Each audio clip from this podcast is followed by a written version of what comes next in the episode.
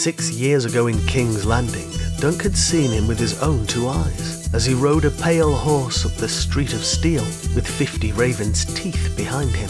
That was before King Aerys had ascended to the Iron Throne and made him the Hand. But even so, he cut a striking figure, garbed in smoke and scarlet, with Dark Sister on his hip. His pallid skin and bone-white hair made him look a living corpse. Across his cheek and chin spread a wine-stained birthmark that was supposed to resemble a red raven, though Dunk only saw an odd-shaped blotch of discoloured skin. He stared so hard that Bloodraven felt it. The king's sorcerer had turned to study him as he went by. He had one eye, and that one red. The other was an empty socket, the gift Bittersteel had given him upon the Redgrass Field. Yet it seemed to Dunk that both eyes had looked right through his skin, down to his very soul. Despite the heat, the memory made him shiver. Born a royal bastard, Brynden Rivers would go on to be, at first, a trusted advisor and spymaster, then hand the king for three kings in a row, all while being a warrior of note worthy of the Valyrian Steelblade Dark Sister and a confirmed user of the Arcane. And this is all before he took the black, became Lord Commander, and then vanished beyond the wall, only to turn up alive again in A Dance with Dragons as none other than the Three Eyed Crow, meaning he's been in the story since the very beginning, very early in Book One. And that I know is something not all of you are sold on, meaning Bloodraven is the Three Eyed Crow. You needn't accept it at this point, so early in the process. It's going to be a nice long journey, and we'll get to that. The Three Eyed Crow evidence and discussion comes later quite a lot later, really, because this dude with his extremely long and interesting and awesome life is too much for a single episode, even a History of Westeros sized episode. And you are not surprised at all, are you? We generally make long episodes about people with much shorter lifespans, and this guy is still alive after more than one and a quarter centuries, so yeah. But wait, perhaps you are going to be surprised after all, because this is no mere two episode split. This will be three episodes. Yeah. Because he went to the wall thanks to an action he took against the Blackfyres, and everything he does once at the wall and then on from there is generally unrelated to the Blackfyres. So the first two of the three episodes will be part of the Blackfyre series, making our seven episodes eight. Perhaps not unlike what George is going to have to do with his main series of A Song of Ice and Fire. But anyway, not to mention we're going to cover the Ninepenny Kings someday, because they're all appropriately under this Blackfyre umbrella. But the final part of the Bloodraven series, part three, is going to cover the rest of his life from the point at which he took the black, and we're not going to label it as part of the Blackfyre Rebellion series. But you'll know how it fits together, and you'll know where it is.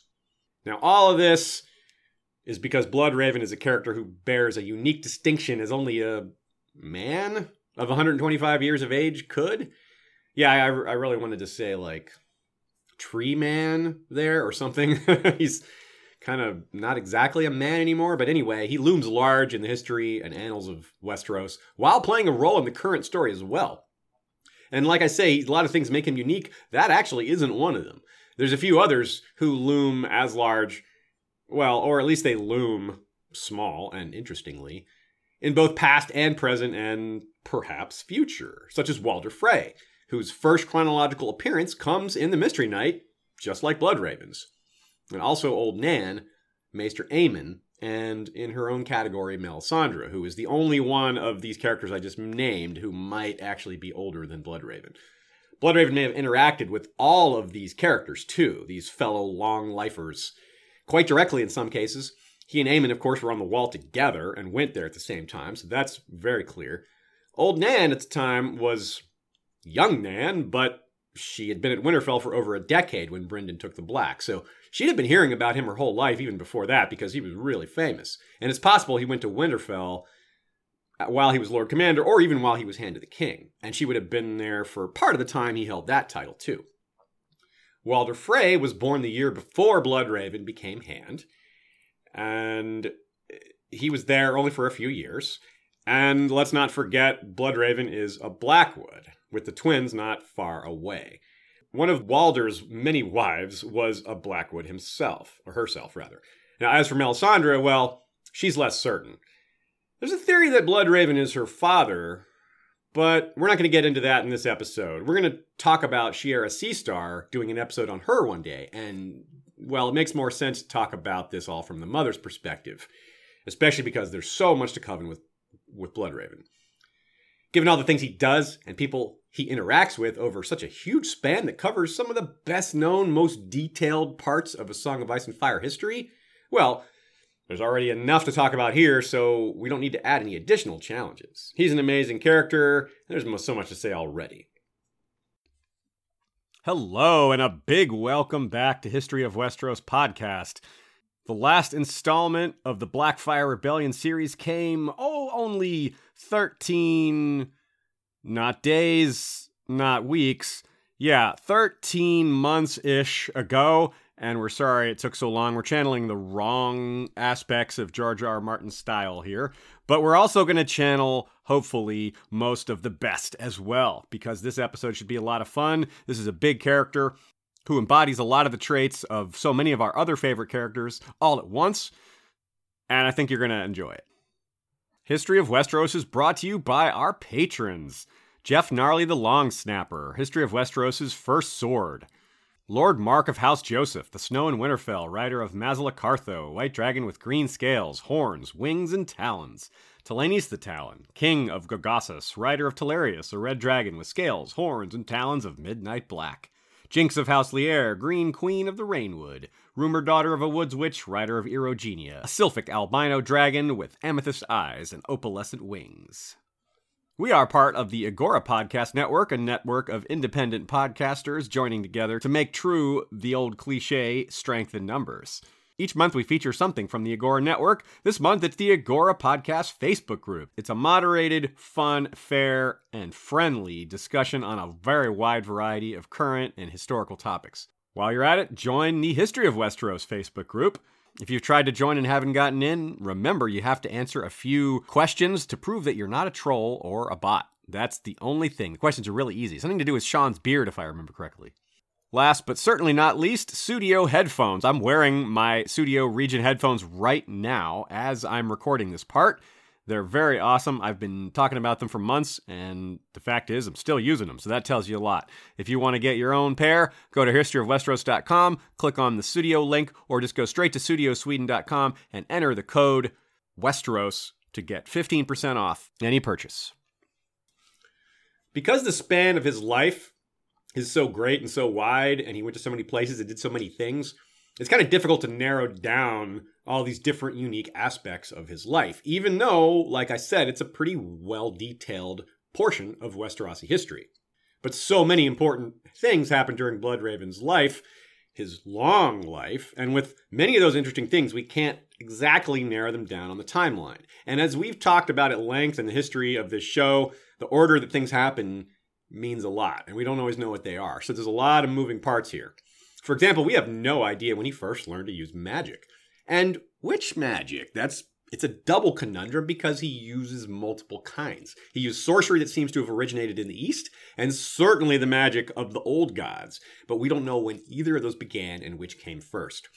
As longtime listeners know, we don't like to settle on particular unknowns or theories. In general, we like to present ranges of possibilities. But the challenge with Bloodraven is that there are just so darn many possibilities, spread out over such a huge period of time. So we have to use our imaginations quite a lot. And we're going to have to settle on some theories because we can't possibly present them all. Anyway, it's going to be a lot of fun. You're going to have to use your imagination like we did. That's going to be a blast. This truly does start at the beginning. Very early in the series, we're introduced to direwolves, and they sure were in the right place at the right time, weren't they? Hmm. And soon after that, we learn about skin changing, and from then on, you know, we're gradually learning more and more about how that works, even though there's a lot of mystery left. We see a glimpse of the concept of second life when Jon kills Orell. Orell lives on in his eagle and ends up dealing serious injuries to both Ghost and Jon, and he hates the man who killed him. It all makes sense. The story checks out. In A Dance with Dragons, we get even more insight through Varamir, and this is probably setting it all up for Jon. But it's not just Jon. You know, this, these concepts are important outside of the character of Jon Snow. And speaking of setting all that up, Brynden Rivers is probably the one who sent the dire wolves to the Starks in the first place, something we'll talk about later. And speaking of second lives, Brynden is currently on his, though not in the living on an animal kind of thing. He lives on in a tree, a tree connected to other trees, and those trees, in turn, are connected to the lives of many who came before, those who bore kinship to humanity, nature, and the unexplained mystical forces behind, you know, all of that. Our time exploring Bloodraven will include comparisons to a lot of very well known main characters. And laying this list out here at the beginning is going to give you a sense of just how large a character he is, because it's a very diverse group. And some of the characters he compares with don't compare to each other because he's got such a wide diverse array of skills and you know long life and all that one of the most obvious ones i think is Jon Snow we've already mentioned him both are seen as bastards. Both Lord Commanders of the Night's Watch. Both have Valyrian steel blades. Both were skin changers. Both have the Song of Ice and Fire in their blood, given their heritages. That's a big one. Jon's is maybe you could say a bit more epic with Stark and Targaryen, but Blackwood and Targaryen is pretty darn epic too, and really darn cool. Bran, of course, is another one.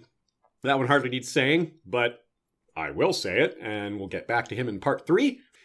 Melisandre, of course, as well, bringing her up again, thanks to use of glamours and long life, of course, and perhaps other sorceries. They may have both learned some of the same things. But despite all this magic, we can't not compare him to anti magic Varys, since they were both such big players as Master of Whisperers, and because they both claim to be for the realm, and often prove it, but not always. Tyrion, too, another major parallel, maybe as strong as Jon, almost as strong as Jon, due to his style of rule, and more importantly, perhaps, the difference in how they look to compared to the normal person. Meaning, Tyrion was judged quite a lot for his appearance, and so is Bloodraven. So this isn't very fair, but it happened. A lot. Tywin, also, good comparison to Bloodraven, mostly due to style of rule and ruthlessness and how long and effective they were as Hand of the King. But there's a lot of differences between them too because Bloodraven is very much his own unique character. Those, those comparisons are great, but they're certainly nowhere near the full picture. If you were to say go from hand to the king to the wall, that would surely be seen as a demotion by most. But it's arguably a more important task for humanity, especially now with others returning. Hand of the King is a shortened version of the full title, which says Protector of the Realm. The irony here being that he's arguably done more to protect the realm lost beyond the wall than he ever did while holding the title hand of the king. And that's not because he was a bad hand of the king, not at all. He deserves some criticism for sure. He wasn't perfect. There's plenty of things I would criticize him very heavily on, but he was good overall. He did a solid job, and he did it for a really long time 25 years about. And during that, he had to rise above the stigma of bastardy, kinslaying, looking scary, and other things to change a lot of minds. He had to work twice as hard or three times as hard to get the same acclaim or even less acclaim than people who weren't bastards, who looked normal. But during the time as Hand of the King, he never faced a threat like the others. He didn't have to perform quite at that same level. But he's in the right place at the right time now. Interestingly, an oft mentioned critique of his time as Hand is that he focused too much on the Blackfyres. And some parts of Westeros suffered because of this. Now, he may have had his reasons. They might actually be good reasons. And we'll consider that too. But it definitely cost him his job as Hand. If he's a man who often focuses too much on a singular threat, well, that's a good thing now because what threat is bigger than the others? That's a good thing to focus on. As Stannis and Melisandre say, that's the only enemy that matters. Now, no human enemy can ever seem so terrible when you've gazed into the dark heart of winter itself and felt, no, known that it's coming for you and everyone. Literally everyone. But just as Bran couldn't just jump straight into wielding vast ancient powers, Brynden needed to prepare as well. Still, they began at different ages, very different ages relative to each other. Bran learned early in life, very early in life, what he was up against. And his training also began very young. Even as his awakening came much earlier, Brynden's most likely began late, meaning his training. Bran went beyond the wall when he was around eight or nine. Brynden was about 77 when he got lost beyond the wall. So this Green Seer age gap is pretty interesting, isn't it? Perhaps it's a simple matter of urgency. Well, it might be better if he learned his powers later, but Bran is needed now. Brynden may not have known what he was preparing for during his time at court, but it prepared him nonetheless. Day in and day out, it was his job to consider the welfare of Westeros, with his chief concern being an enemy from outside the realm. And in his time at court, he dealt with quite a lot of prophecy, too. It wasn't just all Blackfyres, despite his seeming obsession with them. However, those two ideas might be connected. Again, ranges of ideas and possibilities here, everybody. But that's where we're headed on this 125 year journey. That's how we're laying it all out. So, to understand how he's facing the existential threat of the others here in his own version of A Second Life in the North, we must first look at how he conducted himself in his first life in the South. Brynden Rivers. As we've said countless times now, you may even be sick of hearing it, but it's such an important concept, it bears repeating. The relationships formed between children of noble and or royal blood at these young ages have really significant consequences down the line. We don't call them formative relationships for nothing. Even now, at his extreme age and having gained so much wisdom in perspective, Brynden's family is still with him. Bran 3 A Dance with the Dragons.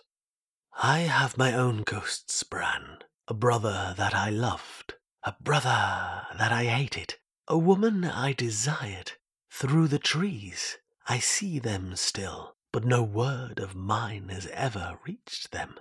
The past remains the past. We can learn from it, but we cannot change it. When he was born, most of the people who would play huge roles in his life were already around, with a few to come shortly after, meaning he was on the younger end of his generation. Another few have uncertain birth dates, so it's not quite clear, but we usually have it narrowed down to a few years. These aren't huge ranges here. There's a very clear thread that all these people share. All these young royals and nobles that grew up around each other or near each other. Most of the people who loomed large in Bloodraven's pre wall life are his own relatives, particularly the descendants of his father, Aegon IV the Unworthy, his sons and daughters, that's Aegon's sons and daughters, trueborn or legitimized, and in turn, their descendants. So in that quote, he claims to love one brother, hate another, and desire a particular woman. Two of these are seemingly easy to guess, and while the other can be narrowed down to probably just two candidates. Let's go through them. The brother he hated is, of course, Bittersteel. Easy. And given the circumstances and prior history of their maternal families, which is Bracken and Blackwood, it's almost literally like they were born to be enemies. His father's preceding and next in line mistresses were both Brackens, and his mother was a Blackwood. That's not ideal. the woman he desired is his half sister, Shiera Seastar. That's also pretty straightforward. Aegor famously desired her as well, and they fought over her. Brynden eventually offered her marriage many times, but she never accepted. This is something we're also going to deal with in a future episode about Shiera Seastar, the relationship between those two, that is. Here it sounds as if he might be thankful for it not working out in a sense. It's like in his old age and his wisdom, he's come to realize that what he felt for her was not love, but lust. Yeah, there's also a chance it's a bit of sour grapes. Maybe he really did love her. It's like, ah. The brother he loved is either his elder half brother, Daeron II, who he stayed fiercely loyal to, or Daemon Blackfyre himself, whom he and his men slew, along with Daemon's twin sons at the Redgrass Field. It was said that everyone loved Daemon. He just had that kind of charisma. And Brynden and he would have interacted when Brynden was really young, when and Daemon was about five years older. So it's really easy to see him looking up to him because everyone did. He just had that kind of charisma. And Daeron II did not. So you can see why it might have been Daemon, even though Daeron was the one he stayed loyal to. Daeron II also already had a child of his own around this time, and that was Baelor, Baelor Breakspear, and that he was close in age to Daemon. So maybe he had some loyalty to Baelor, which in turn connected him to Daeron. But either way, it seems like if Bloodraven was referring to Daemon in this quote about the brother he loved, that would be more tragic. And that's kind of why I prefer it, because I don't know, George seems to kind of lean towards tragedy, right? It's just it's more compelling it's not as sad if Daeron is the brother he loved. Daeron had a nice long life, even though his circumstances of death were a bit tragic. I don't know. I, I feel like it's Daemon, but your interpretation is perfectly valid as well if you disagree with me.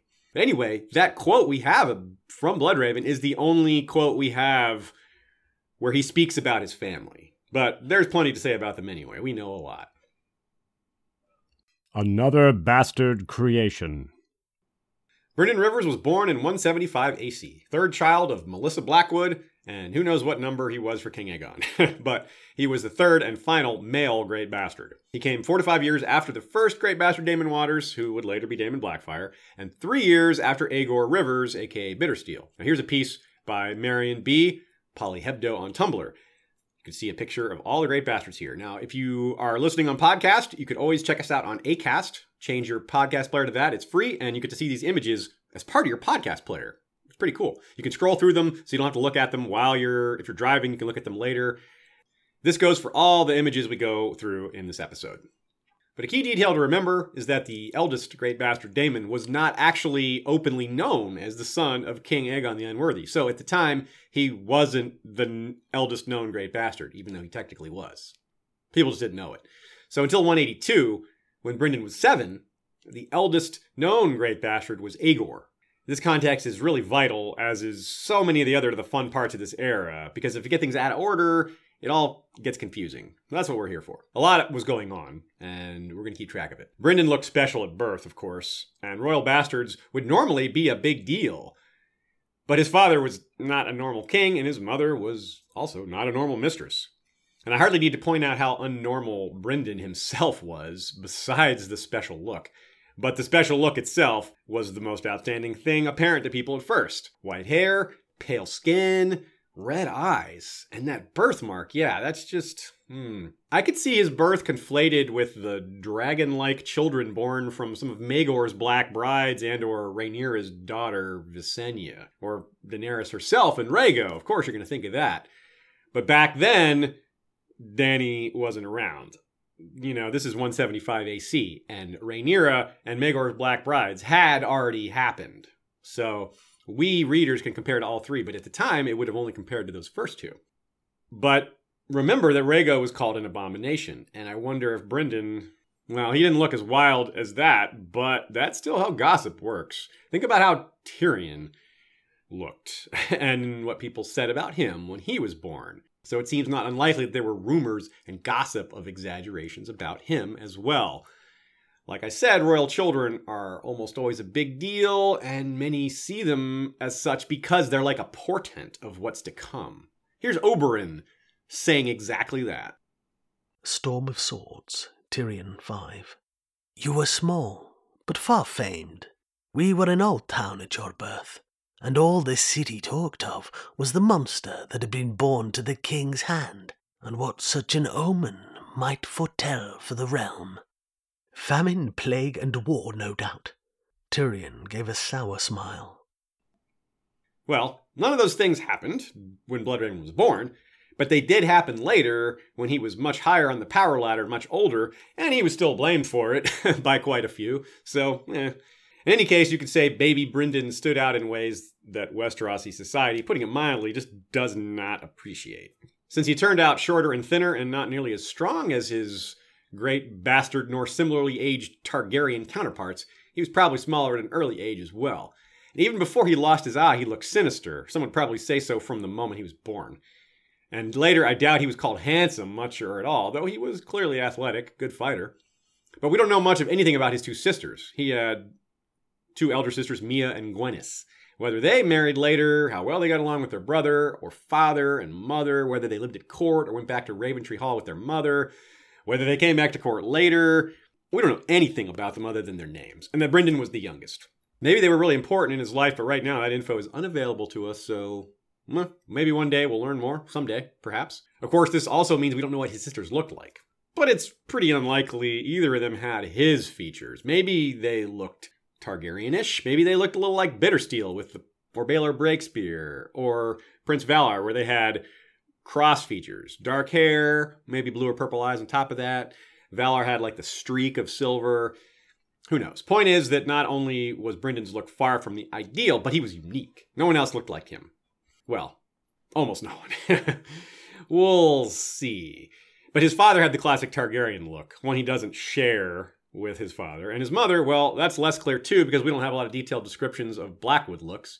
There's art of her in the world of Ice and Fire, and since George was pretty critical of the art choices that went in, it's probably right on. It's Magali Villeneuve who did the art, and she's dark brown hair with red tone. But here's another one, also by Marion B. Polyhebdo again, who went with red, which is a valid interpretation as well. She's described as slender, just like Brynden, who we also know that a double hill lying between Bracken and Blackwood lands is nicknamed either Barba's Teats or Missy's Teats, depending on if you ask a Bracken or a Blackwood. Other than that, we don't know much about what she looked like. But let's move on from her appearance and consider. Missy's feats. Born between 156 and 160, so between 12 or 16 when chosen by the king. Unlike most of his mistresses, she was generous and modest and was said to be kind. I'm not so sure we can say Brynden has any of those traits himself, but he is a, con- a, confident guy and he doesn't seem at all bothered by his own looks. So that maybe he learned some things from his mother in that regard. As we know later, he pursues a woman considered to be absurdly beautiful himself, which isn't the kind of thing you'd expect from someone who's kind of shy or lacking self esteem, especially with regard to their own appearance. Uh, generous, modest, and kind are not exactly the traits you commonly see at court. So Melissa may have been a bit of a fish out of water. Maybe her comfort level wasn't great, but being out of place like that and getting along so well, maybe that rubbed off on Brynden. But the thing that stood out the most about her was that she seemed to transcend royal court drama. It was pretty hard to do. Even going going so far as to befriend the queen and the prince. That's a pretty wow factoid right there. You don't see a lot of wives befriending their husbands' lovers, right? but Missy went even farther by befriending Daeron as well. Likewise, you don't see a lot of sons being nice to the woman replacing their mother. So it's really quite amazing that she befriended the queen.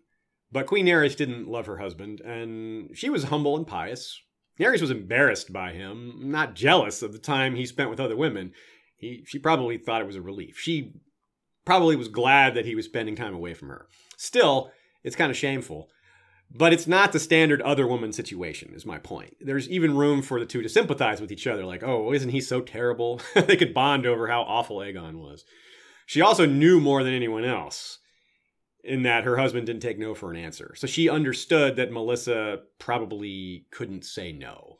And so she couldn't hold that against her, knowing that. So this is another way they could have found some common ground. So you give some credit to Naerys for you know being above all that. But mm, still, Melissa is the really outstanding one here. After all, none of the other mistresses seem to have been friends with the queen. None of them pulled that off, and there were a lot of them, as we know.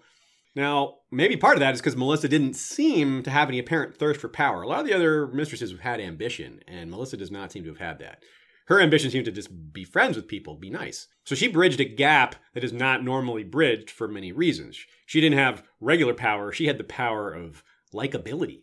And Prince Daeron saw that for what it was, too he put all the blame on his father, which is not a tough sell. Daeron's father did a lot of awful things to him, like trying to claim that he was a bastard and deny him his claim to the throne. Like, pretty darn bad.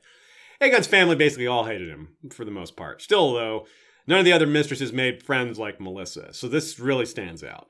But not even a Melissa and her incredible powers of relationship building were enough to end you know, infinite years of Bracken Blackwood hatred. But we don't fault her for that. Like, who? You can't put that all on one person. Not even Jaehaerys the Conciliator could do that. So if a king named the Conciliator can't do it, well, what do you expect Melissa to do?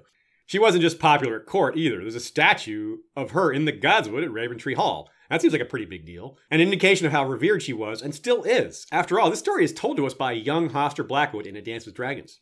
Much later, Egg will marry Betha Blackwood. And I have a long wondered if the good relations established by Melissa carried over, you know, to help establish more relations down the line. Perhaps Melissa was still alive when Egg and Betha met. Probably not, because she would have been in her mid 60s or so, but it's possible. As we know, Westerosi are big on ascribing the personality traits of the parents to the children. People are quick to trust the son if the father is honorable, that sort of thing. You know, it's like the default. Certainly, people can prove otherwise, but at the start, that's what they go with. And this may have happened here as well, because if Melissa was so popular and so well loved, some of that may have gone to Brynden. They may have associated her with him. Why not? She's his son. And these friendships are really important. In the world of Ice and Fire, they're given credit as a reason why Brynden was seen favorably at court by many early on and give an opportunity for advancement later. So this is really big. His mother really set things up well for him, unlike Bittersteel's. Bittersteel was probably mad at the wrong people. Should have been mad at his own family for screwing things up and being so ambitious. But that's not how it went. He's just an envious guy, and no way around that. So that famous rivalry, speaking of it, it's fun and compelling, but it doesn't really get going until later. Where these these guys were kids at this and they may not have even interacted much. It's also very well set up and supported by a variety of factors entirely out of their control, though. For example, would Bloodraven and Bittersteel have hated each other nearly as much if they weren't Bracken and Blackwood? Yeah, they, could, they probably still would have hated each other, but not nearly as much, and it, they might have gotten started off on a different foot altogether. Because what two families have a more famous rivalry than those two, really? The actions of their respective ancestors almost made it a sure thing that they'd start off on opposite sides, dancing on the strings of those that came before them, indeed, majorly. And the stakes had perhaps never been higher between the two families. As you may recall from prior episodes, and as I was just saying about the ambition of the Brackens and Blackwoods, well, really just the Brackens at this time, the Brackens were aiming as high as possible. Barbara Bracken wanted to be queen, and her father was Hand and was pushing for the same thing. Remember that they almost got Aegor named heir to the throne, or got close anyway, which was a miss. Didn't happen, but they got close. And, well, they lost all that. Bethany came along later to replace Barba. They worked really hard and to get in the king's good graces and to manipulate him. And Brynden was in the middle of all that, and he was really young when this happened. So this is the world he was born into. Very schemy, very unfair, and very cutthroat. And perhaps that had an impact on him early on, right? A lot of other masters of whisperers we know of, and to be fair, we don't know many, come from humble origins. Brynden Rivers worked his way up too, but not from humble origins. He was part of a court intrigue from the jump off, and it affected him majorly and directly. He would have only been about two when his mother, who had again who had replaced a Bracken, was in turn herself replaced by a Bracken, the younger sister of the first. So Melissa went home to Raventree Hall. And presumably her three kids all went with, though this is not entirely sure. But we're going to work with that assumption. We're going to operate on that assumption. This is one of those things that there's so many possibilities. We, we can't fully go through all of them. So we we are going to go with this one because I think it's more interesting. Going back to Raventree Hall is fun. And of course, if he did do this, he would have been there for a while. He probably didn't come back to court until he was at least 8 to 10, maybe even later. So that would mean if this is accurate, that most of his earliest upbringing took place at Raventree Hall among the Blackwoods and presumably his mother. But there's, of course, the chance that she died young. Since we don't have direct evidence of how Melissa impacted her son, the next best thing to do is kind of look for similarities between how they behaved, similarities in personality. Some, some similarities we covered already, but there are differences as well. She seemed to be pleasant and diplomatic. He comes off as kind of harsh and, uh, and as a hardliner, and maybe progressively more so as his career progresses. He also seems sarcastic and prone to quips and insults from what we've seen, whereas that doesn't seem like the kind of thing she would do. But we're not sure. Given that he left King's Landing at such a young age, probably, much of what he knew about the luminaries at court would come from his mother, so she would have explained a lot of these people and given him the rundown on their personalities. So it's important to look at how that exit went down, because the way she left would determine the thought she had on these people. Why go home? It's easy to see the never ending list of Aegon's mistresses and imagine that he just kept moving on from one to the next. But as terrible as he was, he didn't actually prefer to burn bridges with his lovers. It just happened sometimes because he didn't care. But it wasn't, you know, what he aimed for. He didn't want to not have access to as many as women as possible. If it was entirely up to him, he would just keep them all so that he could be with whoever he was in the mood for that day. But despite his rank and status and all the privileges that comes with being king and a prince before that, it wasn't entirely up to him at all. That's not quite how it works. It's easy to confuse the statement, he slept with any woman he wanted, which is about right, with he continued to sleep with any woman he wanted, which is not. Because some of his early relationships did not end by his choice. Other people forced that on him. Here's a summary, real quick. Mistress 1, father forced him to end it. He kept seeing her anyway. Mistress 2, father forced him to end it. He might have continued seeing her anyway, but she was killed, so he couldn't. Mistress 3, he was forced to give her up because she was a political hostage. It was said he was bored of her, but still wasn't his call. Mistress 4 was the Black Pearl, and he supposedly saw her on and off for about 10 years. No politics involved in that Black Pearl one, as far as we know. It's a little different. And that's probably why I continued for so long, too, because she wasn't a threat. But here comes Barba, Mistress number 5. Again, very ambitious and forced out by a large faction at court led by Prince Daeron and Queen Naerys. Mistress 6, Melissa. There we are. And here's the mystery. She was merely set aside for Bethany. Number 7 that's Bethany. She was executed for sleeping with the King's Guard. Number eight died of a pox, and number nine died in childbirth. So you have deaths, scandals, politics, and Melissa Blackwood. So why did she leave? What caused her to leave court? Was she set aside, isn't sent away? She wasn't shamed that we know of. And Aegon would later say that she was the one he loved most of all. So you don't think he would have just get out of here. He wouldn't have kicked her out. Someone else might have, though, or she might have kicked herself out. Let's talk about that. Because the world of Ice and Fire tells us the Blackwoods did not suffer as the Brackens did when the king cast off his respective mistresses. The Brackens suffered a lot, so there's a wide gulf of possibility between these two things. But since she didn't do anything wrong that we know of, and because basically everyone seemed to like her, and because she was friends with so many people, why would she leave that? Why would you leave all those friends? Well, it's easy enough to think that Melissa just didn't like it there she was no longer the king's favorite. She had three children to think of. Maybe she didn't really like court despite making so many friends. We already pointed out how her personality type wasn't so typical for an ambitious, scheming environment, so it's not hard to see how she didn't like that.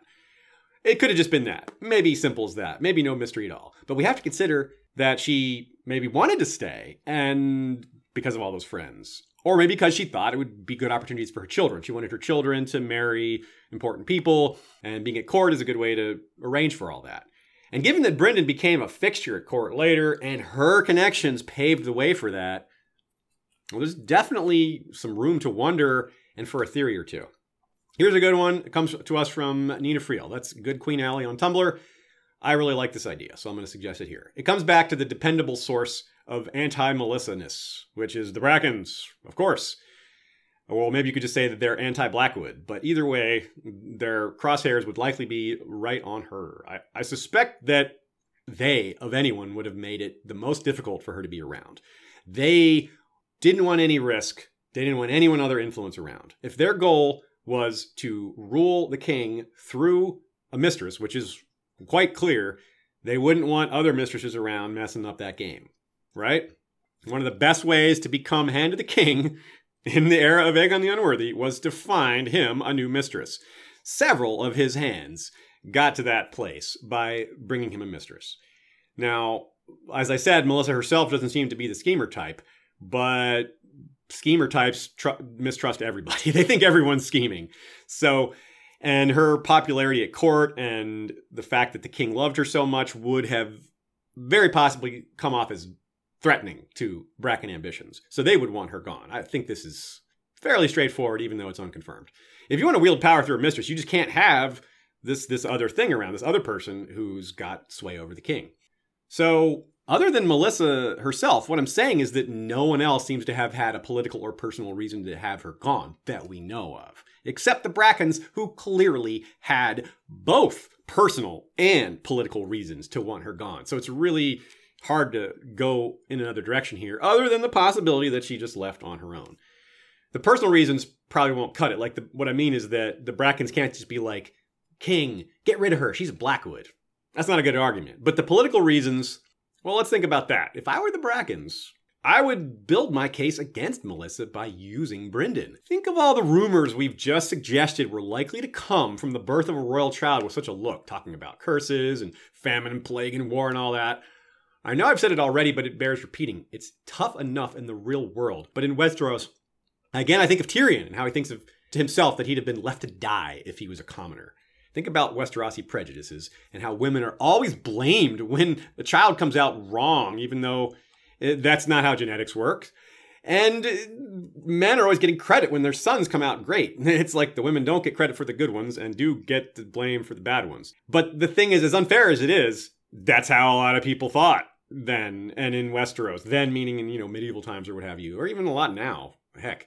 But the line of attack, the methods of slander that they could use here, they almost write themselves. It's really straightforward. To the cynically ambitious, just point out the pale skin and the red eyes and the birthmark. It's like a target. Bring up the strange old gods that her family worships and how Brynden is colored like a weirwood. Like, it doesn't look good, King. You don't want this guy around. If Aegon doesn't care about that, then they can go a little bit farther with it. They can do what many others do, which is point out that Melissa is clearly cursed to have borne you such a child, or worse, question his parentage. How could that freakish looking child be yours? You could never bear such a child. You're the king. You're a Targaryen. You could never have a kid that looked like that. To be fair, if the king knew for sure someone cheated on him, he'd kill them both. We saw that happen. He demonstrated it very clearly. Bethany was caught with Terrence Toyn.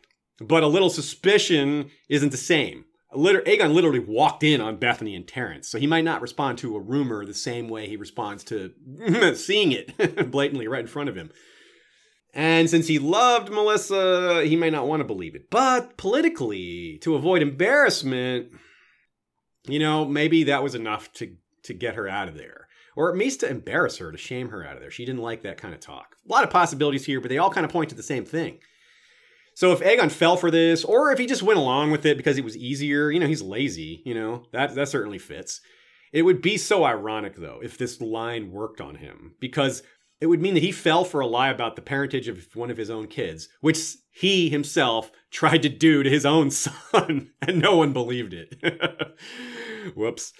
So it, again, as great a fit as that theory is, is Aegon the Unworthy we're talking about. We don't really need to come up with creative reasons for why someone would want to get the hell away from him. He was charming and handsome, but when he was younger, but by this time, 175, he had started to become gross.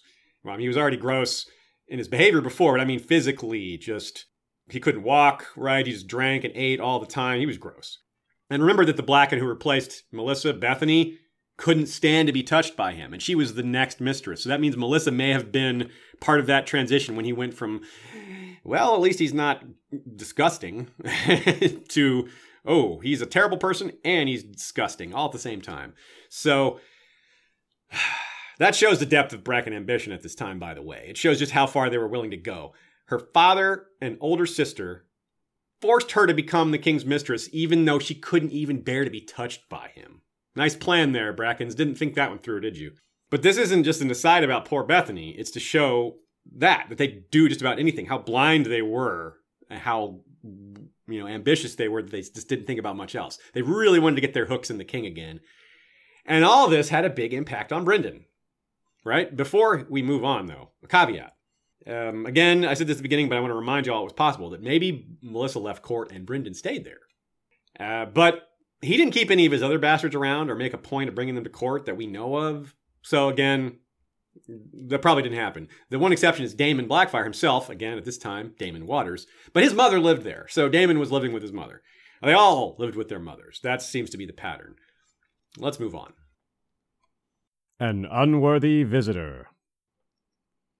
It's entirely possible he never saw his father again after leaving court, because he may not have come back until Daeron kept the great bastards close.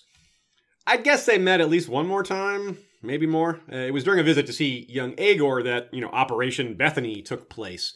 And given that he visited young Aegor and that he still loved Melissa and that they had three children together instead of just one, it's possible, maybe likely that he visited Raventree Hall. But again, the issue of his declining health may mean that he was not traveling around much anymore by that time. He may have been completely done with that. So if they did happen, those interactions with his father came during his most impressionable years. And the younger the kid, the harder it is to grasp how a person so good to you can be so terrible to others. This could be a little bit about like what we talked about with Aegor and a little bit with Daemon as well, I believe, which is this cognitive distance, great bastard style. Because all children are deeply affected by their parents, even if that deep impact is a lack of presence at all, which would be the case for all of Aegon the Unworthy's children with mistresses, Brynden in particular. And it's further complicated because while Prince Daeron was a man grown when his unworthy father died, his newly legitimized bastard brothers were on the younger side. Like I said, this means they may not have matured enough to grasp how terrible their father was. He probably wondered, right, what they thought. So here's another spot where context and perspective loom really large because what was everyone thinking about this? And they'd have had a lot of different minds on it. He may have had a lot of questions for his mother, and I wonder what she had to say. How did she answer him when he asked, What was my father like? Hmm. but maybe there was no cognitive dissonance at all. Maybe he just saw things for what they were. He was disgusted by what he learned and saw. But maybe when he heard of his half brother Daemon being knighted and given Blackfyre at age 12, he was eager to go to court and prove himself to his father the same way and to get some of the same rewards and to advance and to win glory and acclaim. But he didn't get that chance even if he was at court. But hey, he later got knighted and did get his own Valyrian steel blade. So, you know, he followed in Daemon's footsteps in that regard, just not quite the same way, not through his father. But the mention of Daemon Blackfyre brings up another important point here. Despite being separate from his father's other royal blooded children early on, he, he surely knew of them. A son being one child of so many and seemingly set aside by their father, that might have driven him a bit, you know, uh, put a chip on his shoulder. And he did end up being skilled at so many different unrelated things. Maybe that was part of his motivation. And in general, his father's legacy was overwhelmingly dominant for all of Westeros. Brynden, on a personal level, was probably more influenced by his mother. But these noble houses are often nuclear families, right? Meaning there's often aunts and uncles and cousins around. So, good chance young Brynden got his first lessons in fighting there at Raventree Hall, and maybe male kin were involved. There had to be some Lord Blackwood at the time, or, or Lady Blackwood. And it was probably still Melissa's father, since she was still young. If not, her brother or uncle would be Lord, and whoever it was had to have some involvement in Brynden's life. And if Brynden felt that any of them were competent and trustworthy enough, some of these guys he grew up with, he may have recruited later when he started to rise at court. Maybe some of them were in the Raven's teeth. Maybe some of them were, you know, just his private advisors. A lot of possibilities there. Growing up Blackwood. The people at Raventree Hall are interesting, but I really wonder even more what it was like for him growing up with that huge dead fossilized tree and its ravens and worship of the old gods in general, which is something rarely done in the South, which is yet another thing that made him and his family different. And maybe there was more. Some nights he may have dreamt of black wings and seeing the earth from above, seeming so real. In Bran's dreams, this is how he will first appear, and I do picture his first skin changing experience as a raven. But that's just a guess. Who knows? I also picture him having not much control over his powers at all early on, like Bran. Not until later, and quite possibly not until a lot later, does he get a hold of it. Maybe. But we know a lot about skin changers, and what we do know is that they manifest at a young age, if they have an animal to bond with. At Raventree Hall, nicknamed Blood Raven, well, you can see why we're guessing a raven for his first skin changer experience, but those are just names, right? Brynden's Blood Raven's nickname comes from the look of his birthmark and his heritage because he's a Blackwood. It's not just some association with birds. They're on the Blackwood sigil, not on his personal sigil. And there's no indication he had dragon dreams. But skin changer dreams, very likely. I feel very strongly he did. And did anyone else around Raventree Hall have any experience with this? Did they know what to tell him? Did they have insight? Did they have problems with it? What about his mother? Did he mention them to her? What did she think? What did she say? What knowledge in general did she have of his abilities? What did other Blackwoods think of his look and his skills? Tough call. His coloring is too obviously similar to a weirwood to not be commented on, especially by people who worship the old gods.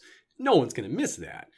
And later, he's going to tell Bran something that explains Jojen and explains himself a bit as well. A Dance with Dragons, Bran 3. Those you call the children of the forest have eyes as golden as the sun. But once in a great while one is born amongst them with eyes as red as blood, or green as the moss on a tree in the heart of the forest. By these signs do the gods mark those they have chosen to receive the gift.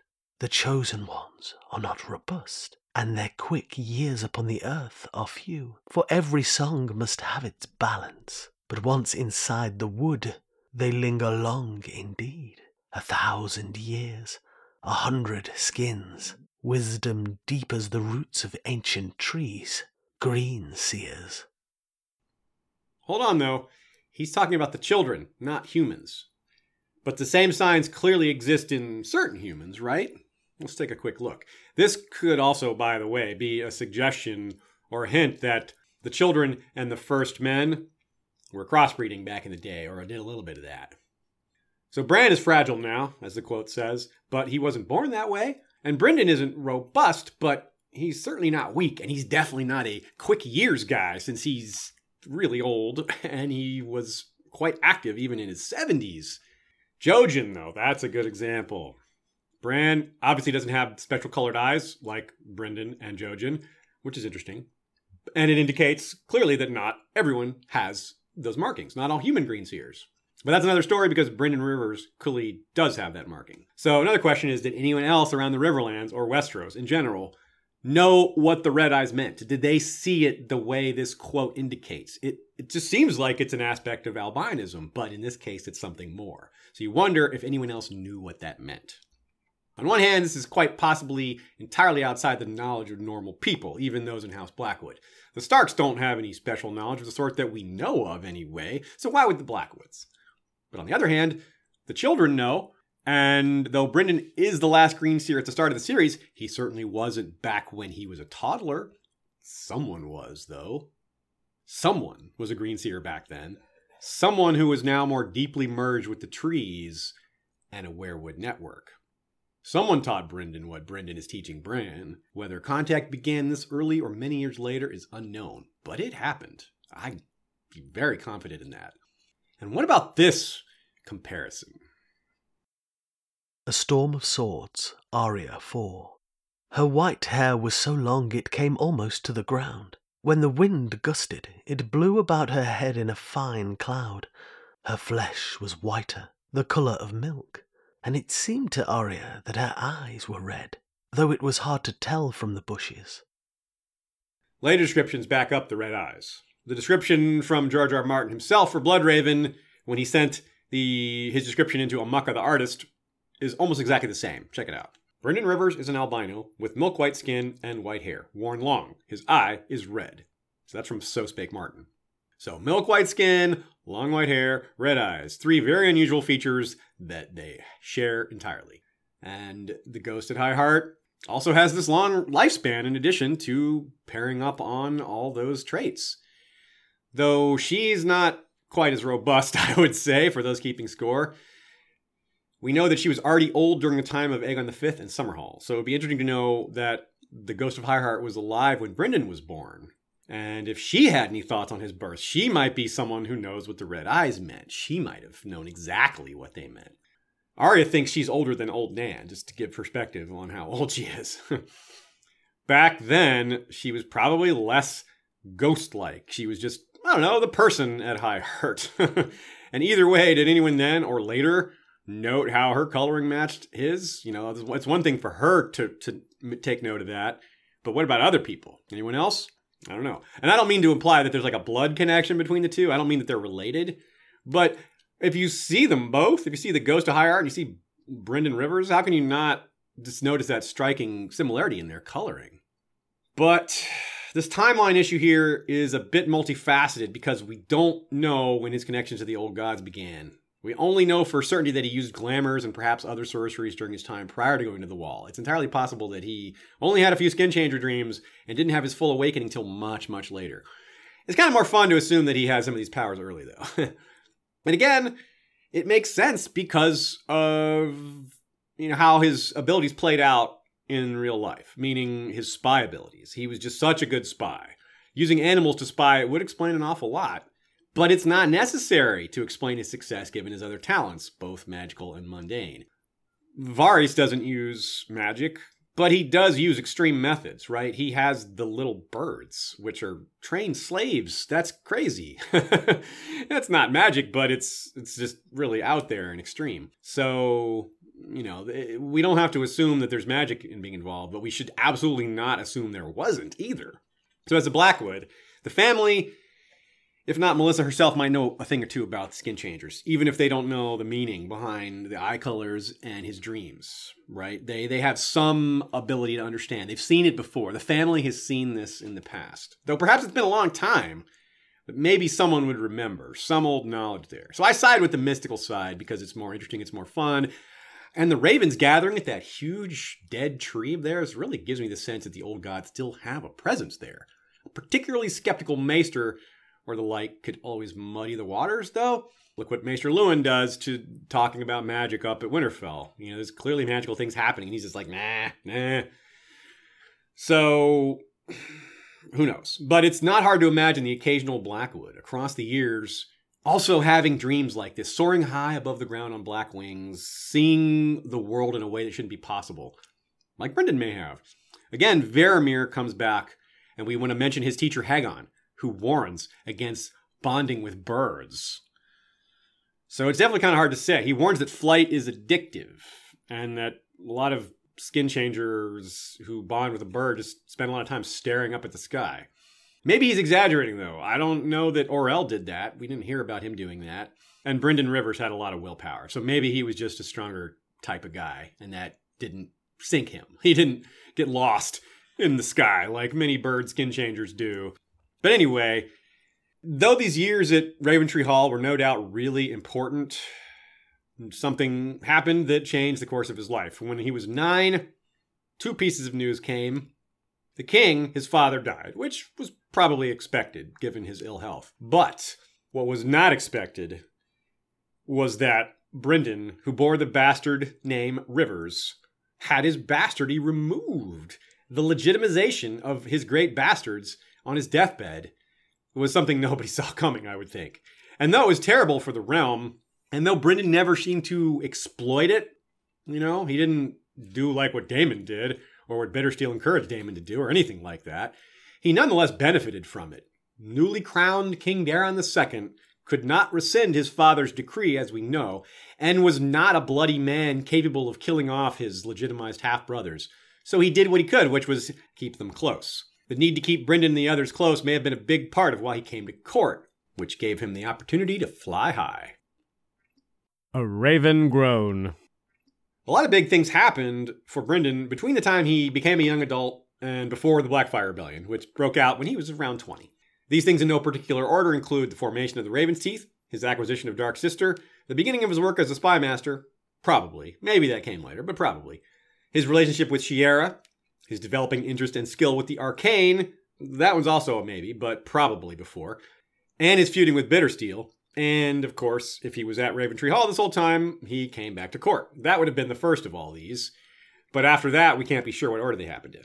We can only be really sure that he rose quickly in both merit and trustworthiness because of all these things that happened. They all indicate trust from Daeron II. And he did it at an early age, clearly. This, this, because all this started fairly early in his life, he had to have gained this trust when he was still fairly early in life. And this is important because King Daeron II was establishing himself and still surrounded by people he couldn't trust.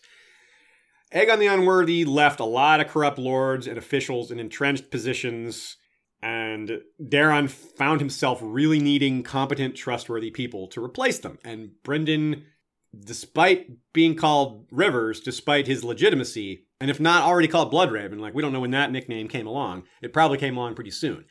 And he would be the perfect foil to all this corruption going on around him. Finally, Daeron would have at least one guy that he could really trust who had a lot of talent. A white dragon. I love these moments that we come up with where we ask you to imagine something that's happening outside of the story. Here's another spot like that. Imagine the guards at the gates of King's Landing, and then again at the Red Keep, the first time Brynden Rivers rode up. people are like, whoa, look at that guy. He would get a lot of stares in the city proper, if not for the hood, but the guards would make him show his face most likely. Like, Who are you? What is going on there? And the judging would begin immediately. His skin made him sensitive to the sun. That's a, that's, you know, he wanted to not be sunburned, but walking around hooded makes it look like you're trying to hide something. Many would think he was trying to conceal his appearance. It's a metaphor for his life in a lot of ways, and I want you to think of Melisandre and Euron here. Characters who are seen as far more magical than they actually are, but who are actually quite magical despite the reputation going beyond the truth.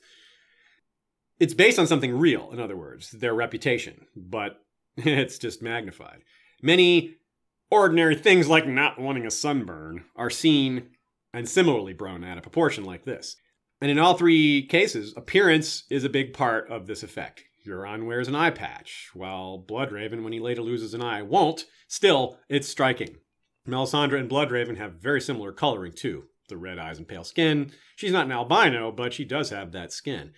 Her hair is red, while his is white too. But certainly, let's not forget that that may not be what she really looks like. This may be just all glamour. Still, it's interesting that she chose those colors. A major point is is that judging him by his appearance would be a mistake. Yet no doubt many did. So it would be quite surprising to many who misjudged him, who prejudged him that he would become so well trusted by King Daeron, if not the most trusted by King Daeron. This would be cognitive dissonance for a lot of people. Here's that word again.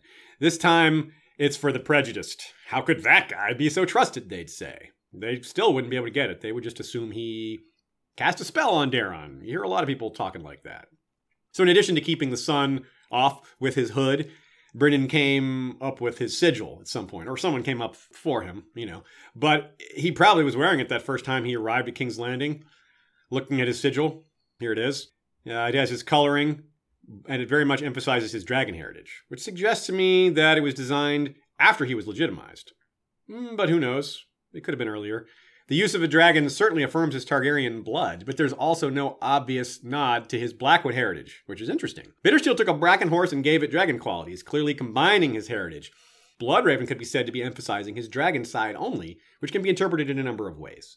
Maybe as a statement of loyalty, commitment, as it was with Bittersteel or Shiera, there's no evidence he ever called himself Targaryen. He stuck with Brynden Rivers. But you can make the case that House Blackwood is actually represented. Look at the colors. The fact is, Blackwood's house colors are black ravens on red with a large white weirwood. That's fairly close to Bloodraven's smoke and scarlet with a large white dragon. It's kind of like the muted versions of those colors. And House Targaryen's red on black, too, so that nicely works. And how nice for Betha Blackwood, as an aside. When she married Egg, married into House Targaryen a few decades later, she already had her, her dresses and garments would have already been the right color. and perhaps um, Bloodraven's sigil was born when he became a squire, which would be typical. Um, and we know he was a squire, or pretty sure he was a squire because he was knighted eventually, although we don't know when or by whom. Maybe we should think about that for a minute. Maybe, well, it sure would be tragic if Daemon Blackfyre knighted him. Another level of tragedy to that whole thing. Another possibility is Quentyn Ball, Fireball, who who was supposedly trained the Great Bastards, and uh, they found each other on opposite sides as well. More on that later. So a lot of tragedy implied there. Uh, it's quite possible that the person who knighted him, he ended up fighting against, or even killing. And that brings us to all the other interesting figures at court, not just Fireball and Daemon. There's a lot of others. The next phase of his life would contain quite a few formative relationships with men such as those two, followed by a phase in which you'd have to kill men such as those two. Kept close. The world of ice and fire. He did what he could to keep the great bastards close, treating them honorably and continuing the incomes that the king had bestowed on them. He, in this case, is, of course, King Daeron II, the good, and this policy had mixed results, as we know. An interesting side effect of keeping the Great Bastards close was how many other royal children and otherwise important figures were at the court at the time, so they all mingled. This is a big group of people. We've covered this group from a number of perspectives already. I don't want to have to go through it again for y'all. You don't need to hear it again. But I do want to remind you of uh, who these people were very briefly. And remember again that Bloodraven is younger than almost all of them. Obviously, there's Daemon Blackfyre and Baelor Breakspear, each about five years older, and then Bittersteel about three years older. And remember, these guys didn't have those nicknames yet necessarily, but just for simplicity's sake, we'll, we'll throw that out there to, to keep it uh, consistent. Uh, Daeron's other children will be around too. That's Aerys, future King Aerys I, Maekar, future King Maekar I, and Rhaegel, the not a king. Two of them would be kings, and the other, well, he lost that Targaryen insanity coin flip. It's probably good that he never wore the crown. None of their ages are known, but they were all born fairly close together, narrowed down enough that they were pretty close to age in Bloodraven. Maekar probably being a little bit younger, and definitely the youngest of that group of brothers. Prince Daeron's sister Daenerys married Maron Martell when Bloodraven was about 11 or 12. And the following year, Summerhall was born. A lot of stuff happening. As we alluded to earlier, Quentyn Ball, aka Fireball, was an important figure at court. Very important, really. He was master at arms, trained the Great Bastards, like I said, he was Kingsguard quality and expected a seat at the Kingsguard, and just a great leader all around. The fact that he sided with the Black Dragon over the Red was a huge deal, especially because he was apparently instrumental in saving Daemon from arrest by the Kingsguard. And that was in part because he was never allowed to become one of them. Huh? Funny how that worked out. And it's entirely possible that there was fighting during this escape, which meant that he fought against the Kingsguard with Daemon uh, as part of their escape. Who knows? And since this is the man that trained Brynden, Fireball that is, it's no surprise that Brynden is good with the sword. A guy who almost got into the Kingsguard? Yeah, no surprise. But because Bloodraven was on the younger end, and consider that training against larger and stronger and faster people, something we hear of, is very valuable and is good sense, well, because it's better to face a superior warrior in training than on the battlefield. If Daemon fought Brynden in training, we know who would win, but we also know who would learn more from the experience. When you're Daemon Blackfyre, it's hard to find a worthy challenge. But if you're Brynden, anytime you fight Daemon, whoever you fight next is going to seem easy by comparison.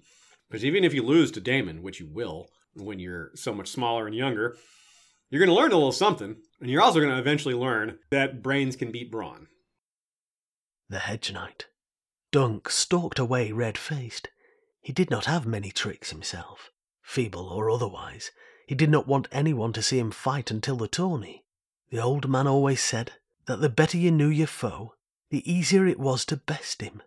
Knights like Sir Steffon had sharp eyes to find a man's weakness at a glance. The TV version of Ned Stark had a similar line to that one. You guys probably remember if you saw it. I think it's episode one. Uh, but it underscores the role of knowing your enemy. That's the point, which is one of the main ways brains defeats brawn. Tourneys and training together are kind of the same thing in that concept. In both cases, you get to see how your opponents fight before you would ever fight them for real. Consider that when you consider how it went down for Brynden when it came to war against his half brothers. He knew how all of them fought. Despite the lost eye, Bloodraven would hold his own against the superior brawn of Bittersteel on more than one occasion in real combat. And he had the brains to not face Daemon Blackfyre head on. it's fair to say, it doesn't take a genius to come to that conclusion. Though Brynden was on the younger end, as I've said a few times in this age group, there was also an even younger generation that would do major things later. And they, likewise, would have grown up with Brynden as a bit of an influence. It was probably a pretty big deal to them. And this group includes Baelor's son, Prince Valarr, seen in the Hedge Knight novella, and possibly his brother Matarys. Uh, Maekar's sons, Princes Daeron and Aerion, that's Daeron the Drunkard and Aerion Brightflame. And finally, Shiera Seastar. At this point, too young for romance, um, until the years just before the First Rebellion, she just won't be old enough. And this section is going to roughly cover Brynden's early teen years to about age 21, whereas for Shiera, it's more like toddler to early teens. That's the range there. And her birth date isn't known. It's a range of several years, unlike the other great bastards who we have pretty solid dates on. Still, at some point, she started turning heads, like all the heads. Thinking of how Sansa is treated when she first shows up to court is probably fairly close, or perhaps Alayne showing up at the Eyrie, given the bastardy angle. Still, most of what we have to say about her and Bloodraven, it comes later, as I said. This early on, it was just basic stuff. Dudes fighting over a pretty girl, probably going hard at each other in the training yard. It's like gym class. So this is all like high school stuff, except for the sharing a father part. That wouldn't uh, that wouldn't be appropriate for a made-for-TV high school movie. But competition and rivalry, even the non-friendly kind, is to be expected, given so many young, noble, and royal kids. Because one thing that's really common amongst such types is pride. And perhaps more interesting than their relationship is their shared connection over the occult. And I doubt they were delving into ancient books together as children, but they may have discovered a mutual interest in such pursuits early on nonetheless. We have to remember that an interest in books in general, forget arcane books, just books, is something kind of rare in Westeros. I mean, we are just talking about all this high school attitude, right? These guys, all these kids are just fighting with each other. That's mostly what the, the, the men are interested in, is just training for war. So that may have been a standout thing. Like if you got 20 people and only two or three of them are reading books. And if you're one of those three, you're probably going to notice the other two, and maybe you go hang out with them. Well, that is almost exactly what happened potentially with Shiera, Aerys, and Bloodraven. And that's something that Bittersteel didn't have in common with them. And it's probably a little bit of why Shiera favored Brynden over him, because they seem to have had more in common. Now, we'll eventually do a Shiera Seastar episode, as I've said, and when that comes, we'll consider more of these things from her perspective. Their relationship in particular is going to be something we'll cover more on her end because there's just so much to cover on Brynden's side. She's a lot more mysterious, but one of the things we do know is this relationship. So for now, though, consider young Brynden, an albino with a large visible birthmark, probably picked on by some of the older, bigger kids who are definitely more athletic and handsome. And here comes this extremely beautiful girl who's also into books, unlike pretty much everyone else. So that's pretty cool. It's just a guess, but I I'm thinking there's a good chance this is what they bonded over, or at least what got them started. Something that they bonded over, if not the thing. Now it's entirely possible Bloodraven was good enough with the sword and bow early on to kind of avoid the bookish label, though I still think Bittersteel would just call him every name in the well in the book that he probably never read himself. Ah, Stannis Robert humor there for you. Shiera may not have been bookish at an early age either. Perhaps that came in later in life, but probably early. Like most people who are into books get there pretty early in life. So I, I don't think that's much of a stretch. But anyway, the, this is part of the fun, these guesses. We're playing around with so many different unknowns. It's like a fantasy history sandbox. We're all playing in together.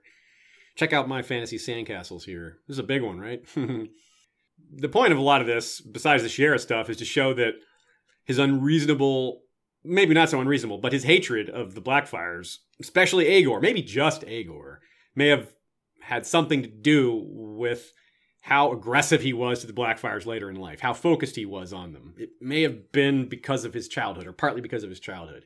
Daemon being the ultimate model of chivalry, other than being a rebel and traitor, cough, probably didn't pick on anybody, right? Uh, and since Brynden loved him, probably, then that makes it even less likely that he was picked on by Daemon. Daemon just probably wasn't a bully to anyone. That's just not likely for his character. But Aegor, again, so easy to see him tormenting Brynden. Even easier if you can see this piece by Procrick or Procrick. We don't know how to say their name, but the art speaks for itself. It's great. Again, see it on the ACAST podcast player or check out our website. Now, Baelor, again, Baelor Breakspear, also about the same age as Daemon, also a particularly chivalrous guy, so probably didn't do much picking on anyone like Daemon. So really, if we're thinking of who this candidate for picking on people, really just everything points at Aegor. and since they hated each other, eh, it just works really well.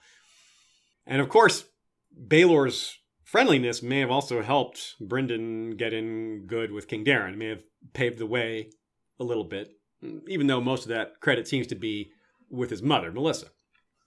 Now, there's a few others on the positive spectrum here, meaning those who were not likely to be bullies or rivals, but instead likely to be friends. We already mentioned future King Aerys I. He would have been around the same age, and he would later show enormous trust for Brynden, making him hands, and they shared this mutual interest in the arcane. Since King Aerys liked to study ancient books and prophecies, kind of like Shiera, you can see why they got together. Just like with Shiera, they may have bonded at a young age over these interests, especially because of what trust Aerys shows in Brynden later. You might think that this trust developed at an early age. It's about as crowded as the Red Keep has ever been with royal blooded children. The last time there were this many royal kids around was during the time of Viserys I, who had kids and grandkids with two different queens. Well, we know how that went. His death led to the Dance of the Dragons, and look how similar that scenario was to what Brynden was born into. They had factions drawn across family lines between the two queens, the blacks and the greens. Here we had the black dragon and the red dragon, but the family divisions were less clear because there weren't two queens. There was just the one, accompanied by a whole mess of mistresses. This would normally not be such a huge deal since Westeros doesn't think highly of bastards and their inheritances, but Daemon Blackfyre is pretty special and, of course, legitimized. But Brynden Rivers was legitimized too, and also obviously quite special, arguably more so, though definitely less popular in Westeros, but more popular in the fandom.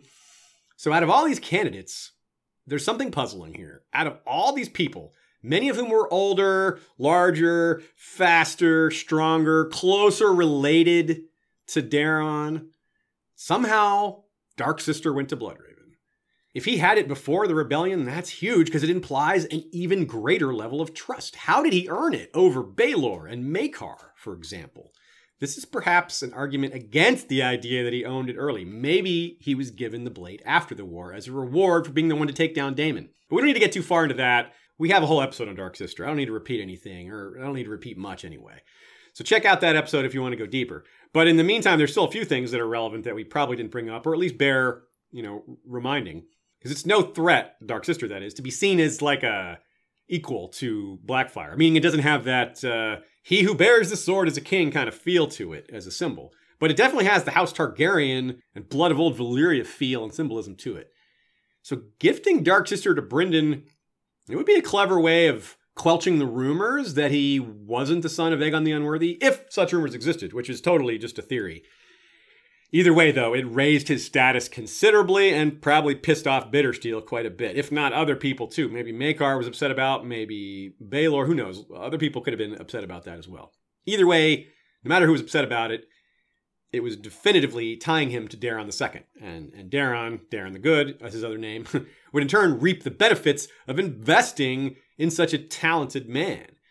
Daeron was godly, but clearly above some of the common attitudes towards bastards, or maybe he just took the legitimization really seriously.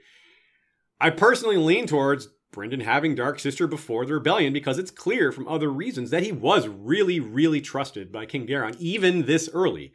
And this next section is going to explain that in more detail. It's going to show that level of trust because this is an outstanding example of that. The Raven's Teeth. The Raven's Teeth share a lot of the traits with their lord, including the uh, mysterious part. Yet the very fact they exist at all is significant, despite the lack of specific details. The World of Ice and Fire refers to them as his private guards and as his personal guards. Same difference, I suppose. But there were enough to be considered something larger. We don't know how many were there were in the Raven's Teeth, and the number probably could have fluctuated over time. Probably did fluctuate over time, as well as how they were equipped and trained, and you know different ways they were used because they existed for such a long time. And Brynden's job and role changed, and so they would probably change a bit with him.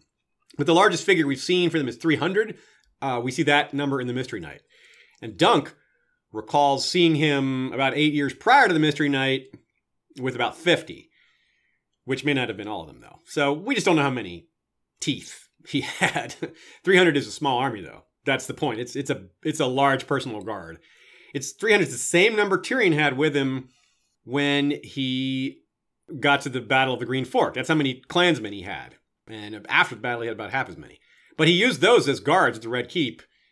But of course, he has Lannister money. And they didn't cost him uh, nearly as much, although he did spend a lot giving them equipment. His, but his father paid for all that. Like I said, it was Lannister money. It wasn't directly from his own pocket. Ned Stark, when he went south for Winterfell to become Hand, brought about 50 men with him. Not exactly a huge number.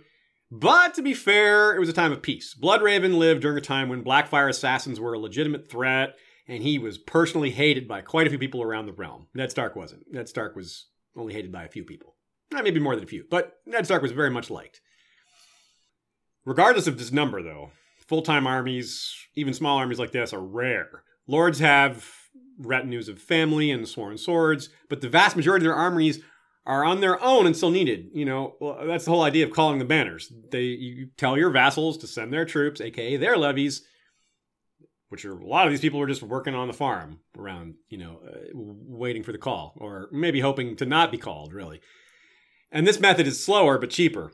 Armies are expensive, even though most of the knights and levies aren't given any equipment. It's just how it is. It's always expensive. The Raven's Teeth, on the other hand, have seem to have anyway standardized gear.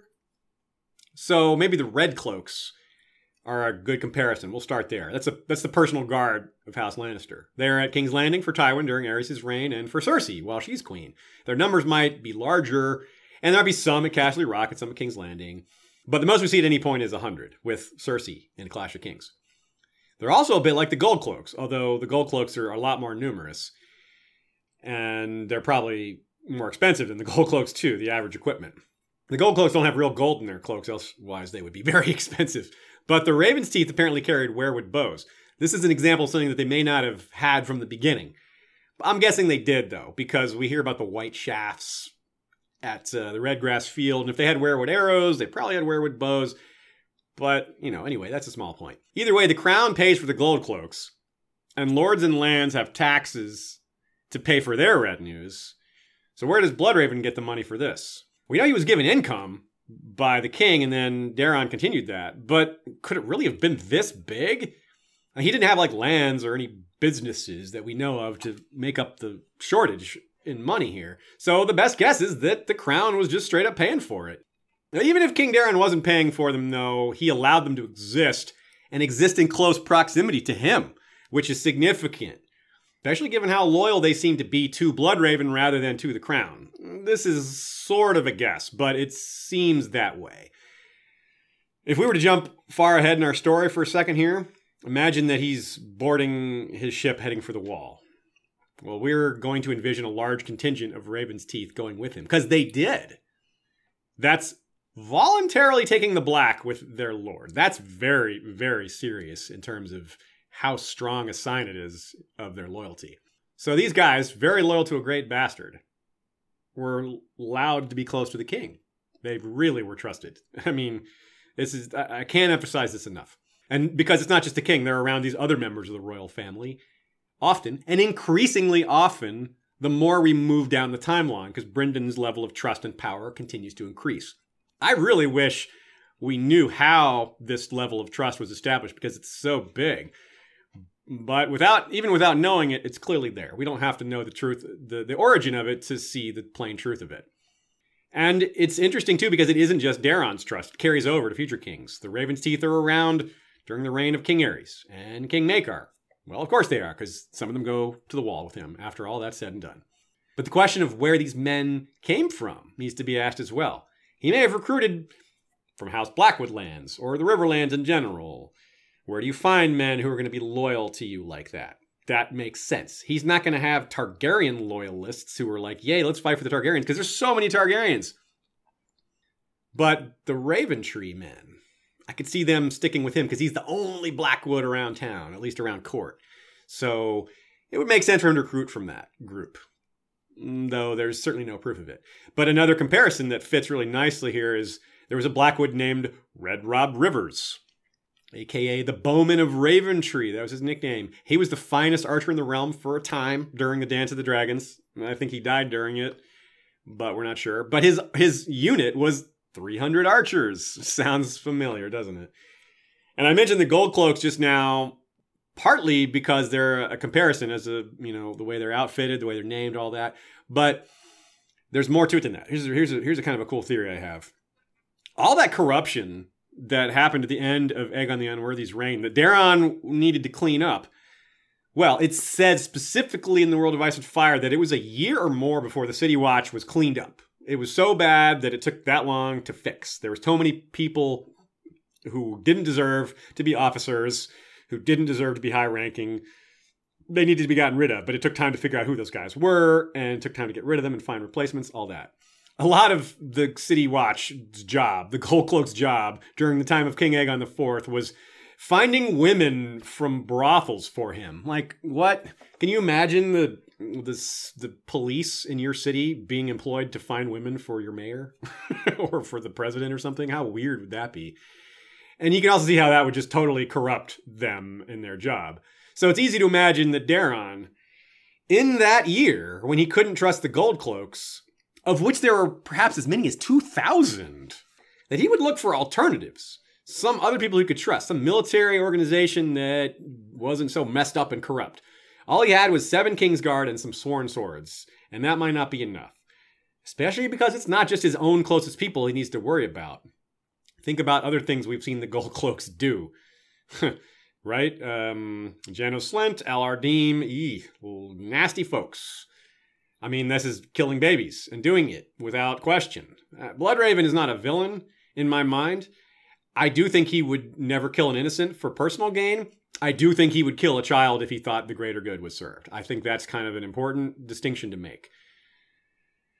Uh, which is important here as well, because he would need men like that in his service. He would need men to be of that same type of attitude, or at least willing to obey without question the dirty work. He would need some people to do his dirty work. Not as dirty as the gold cloaks, not as dirty as killing babies, probably. But, you know, the kind of stuff that, you know, cloak and dagger stuff that is good for the realm, but isn't good for people to know about because it's dishonorable or whatever.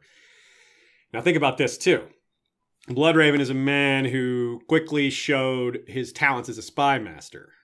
The loyalty of the Gold Cloaks is exactly the kind of thing a spy master would keep an eye on right? Uh, so it's something he could pitch, right? He could say, hey, Daeron, you know you can't trust these guys, right? I'm helping you fix it, but it's going to be a while before we can fix this problem. Why not use my men? Or why not let me make a private guard and you can count on them? In the meantime, when you can't trust the gold cloaks, you've got them instead.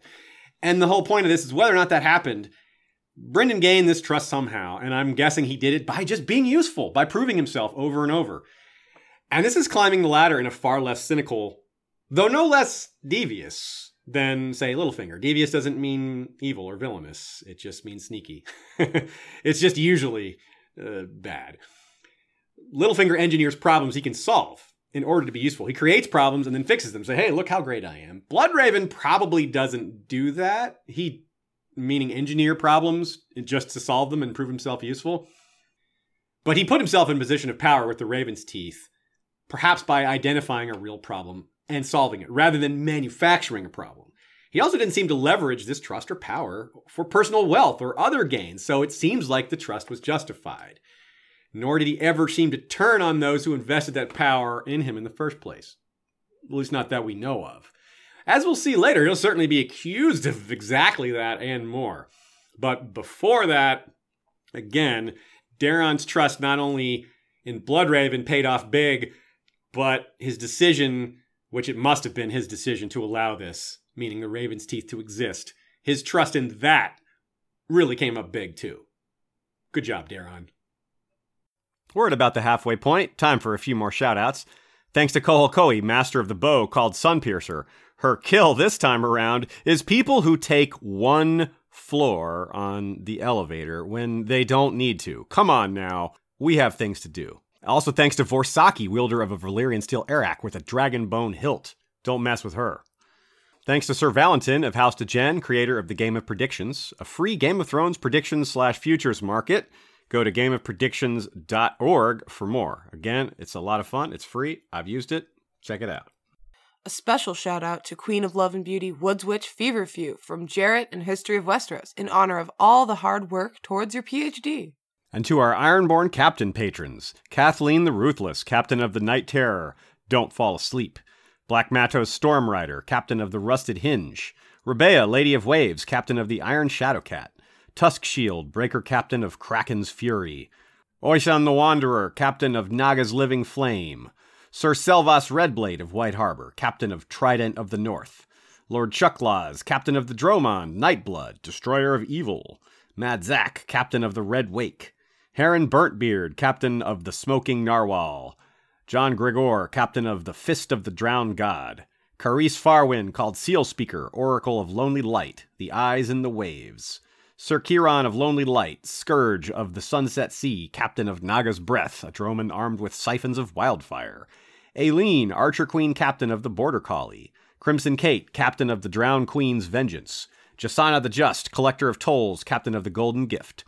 And Captain Jesse of the Beneath the Gold podcast. Check them out. It's a new show, and they could use your support and feedback as they're just getting started and doing some good new things. I've been reading book three of the Stormlight Archive, and I'm eager to start book seven of The Expanse. And sometimes there's just so much to read, it's almost better to sometimes get a few of those books on audio. If that works for you, of course, podcasts work for you, so maybe audiobooks do too. Go to historyofwesteros.com and click on the audible.com link. You get two free downloads uh, with that subscription, and it doesn't cost anything. You can keep those downloads without going on with the trial. It might be just what you're looking for. Enough of all that, let's get back to Bloodraven. It's time for war. The white shafts fell like rain. Now we come to the outbreak of the first Blackfyre Rebellion itself. We're not going to go through the whole thing again, of course. That would be really repetitive. But there's a few things to highlight from Brynden's perspective. The world of ice and fire. Word soon reached King Daeron that Blackfyre meant to declare himself within the turn of the moon. We do not know how word came to Daeron, though Marion's unfinished The Red Dragon and the Black suggests that another of the great bastards, Brynden Rivers, was involved. The king sent the Kingsguard to arrest Daemon before he could take his plans for treason any further. Daemon was forewarned, and with the help of the famously hot tempered knight Sir Quentyn Ball, called Fireball, he was able to escape the Red Keep safely. Surely he wasn't in the room for that conversation and just ran to tell people about it. Daemon didn't confide this in him. I really don't think so. so it implies he heard of it somehow. Maybe proof that he was already spying for Daeron and perhaps using the Red Keep and or the Red Keep secret passageways to facilitate it. That's something we'll check out more in part 2, the Red Keep and the passageways. His abilities at information gathering may have also been in play early on, as well as his skills with messaging, meaning assuring the realm who the real power was, reminding everybody that Daeron's a good king, the real king, and a Targaryen, and that Daemon is a usurper from a rebel dynasty with nothing but a sword. You know, propaganda, right? Propaganda doesn't have to be lies. It's just what you tell people to get them on your side. It's usually lies, though. But these are not lies. Daemon's people did the same, of course, but the opposite, and some of it was lies. So it cuts both ways. It, meaning Blackfyre. Yeah. Pun intended, you know it. A sword is a powerful symbol in A Song of Ice and Fire, and it's important to remember that swords are for killing only. This is something lost on the modern mind because it's just not a part of our life. Nevertheless, for Westeros, this concept reinforces that symbolic potency. The thing is, most weapons are also tools. Swords are terrible at chopping wood, driving stakes, breaking rock, or helping you eat your food, or hunting. That's the province of wider use items like axes and spears and hammers and knives and bows. Many knights, though not nearly all, disdain the bow outside of hunting. They consider it cowardly and unchivalrous to kill humans from afar. Bloodraven was not one of those. Blackfyre was surely the most important sword of the war. But arrows killed more of the war's key figures than Daemon's blade. A near miss and a direct hit. War was so nearly prevented entirely. But what fun would that have been? We're glad we got this war because it's not real. We can we can be happy fake wars existed. But Fireball apparently foiled the attempt to capture Daemon before he could launch his rebellion, before he could crown himself. He then proceeded to become a key commander in the war, as important as any, say perhaps Daemon himself, even more so than Bittersteel at this early stage.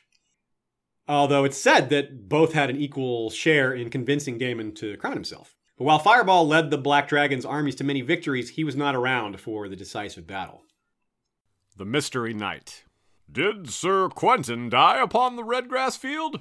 Before, sir, Egg replied. An archer put an arrow through his throat as he dismounted by a stream to have a drink. Just some common man. No one knows who. Those common men can be dangerous when they get it in their heads to start slaying lords and heroes. But this story is highly suspicious, and Dunk immediately explains in part why it's so, though there's several reasons why.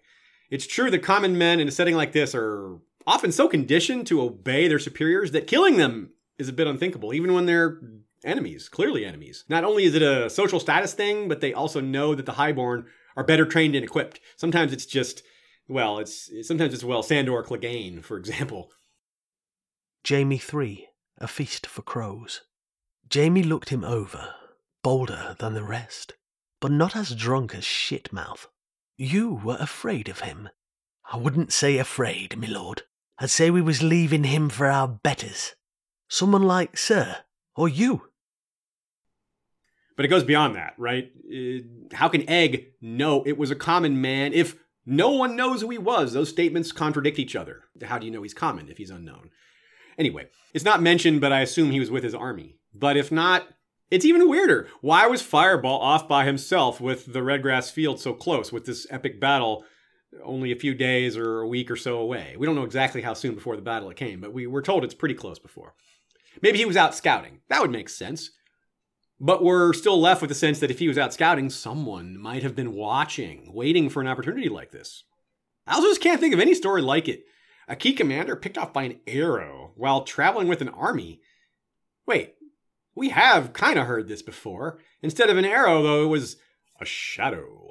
Taking out Renly. Bloodraven doesn't necessarily have his reputation for dabbling in sorcery yet. This is too early. But he will later be accused of guiding his arrows with sorcery at the Redgrass Field. My point being that maybe this common archer who killed Fireball was not so common after all. Many of you already know that Bloodraven is seen in disguise as a hedge knight in the Mystery Knight novella, so maybe this common man wasn't so common after all. Maybe he's only disguised as a common man. That's quite a shot this common man pulled off. Not that common men can't make amazing shots, nothing stopping him. So this death on the eve of battle by a no one knows who figure could very much be Bloodraven or or one of his men, a raven's tooth, one of the molars or incisors. no, no, no. A counter argument though, beyond the fact that what I've said is isn't conclusive, is that why would he conceal it? Why would he conceal doing that? Fireball is an enemy, so why not take credit for it? It's not like this is Daemon where he's going to be called a kinslayer. And he didn't shirk from that either. So I don't know. Maybe he just doesn't want to take credit. Maybe he doesn't care. It's it's not really something we see from him. He's not a guy that's like, "Hey, look at me. I'm I'm a badass. Praise me." He doesn't seem to have this need for glory. So he just maybe just doesn't care. But there's another argument against one of Bloodraven's men or Bloodraven doing it, and and that is again this argument of weirwood arrows at the Redgrass Field. This case of Quentyn Ball's death on the eve of battle, no mention of a special arrow. Of course, if there had been a special arrow, the, the, people would already be thinking like this. They would already be questioning if it was Bloodraven or one of his men. So maybe he just used normal arrows. But then we're back to wondering why he would need to hide that it was him. So anyway, I'd say I'd lean towards Bloodraven being involved, but I admit it's it's nowhere near a sure thing. Whoever did the deed, it was a big deal though, and I suppose you could say that was just a warm up for what to come.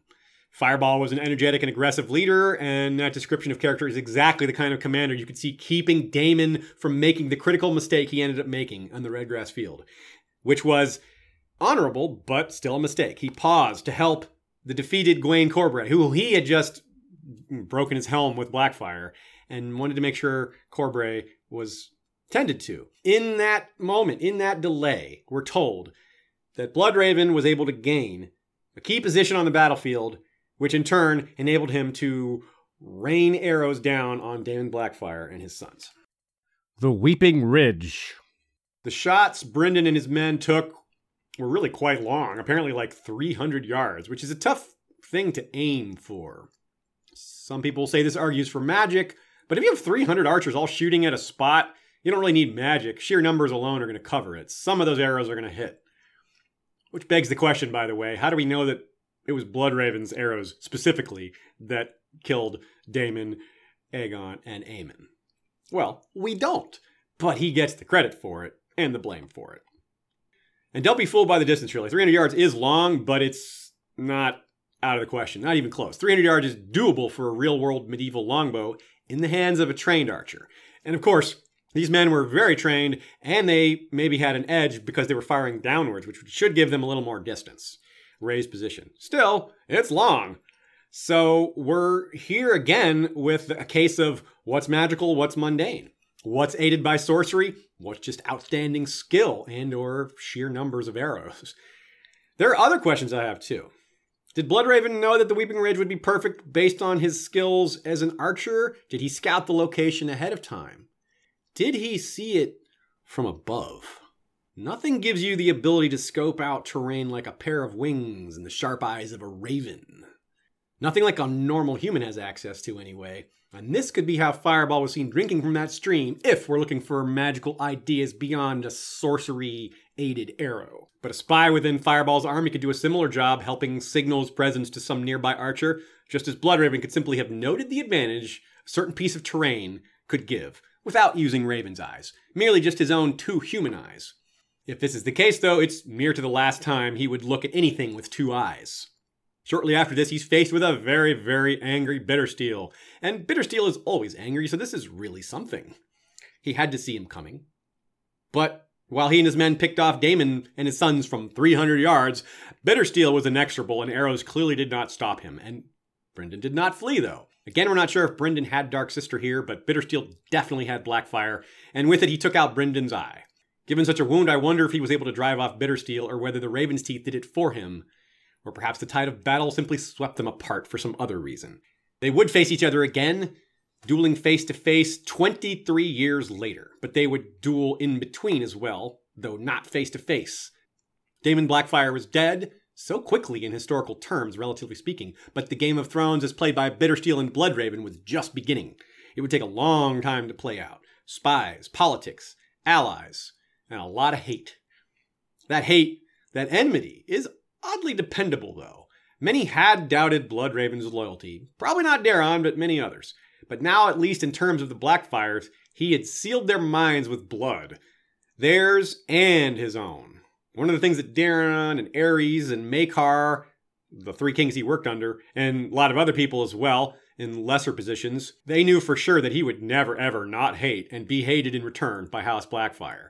You would always know where he stood in the case of them. Maybe. I mean, maybe he could favor one Targaryen prince over another. Maybe he could, you know, play with court politics in a way he shouldn't, or in a ways that some people would think he shouldn't. Shouldn't is a loaded term there. The point is, maybe he would try to interfere with the line of succession. We don't have any evidence that he ever did, but maybe he would. And there's plenty of rumor of that, but nothing to back it still, it's similar to how Ned and Robert didn't really trust Tywin, but since Tywin's men killed the children of Rhaegar and Elia, they knew that Tywin would never ally with the Targaryen. If Tywin ever turned on them, it wouldn't be for a Targaryen. So they, they know that much. That they can bank on.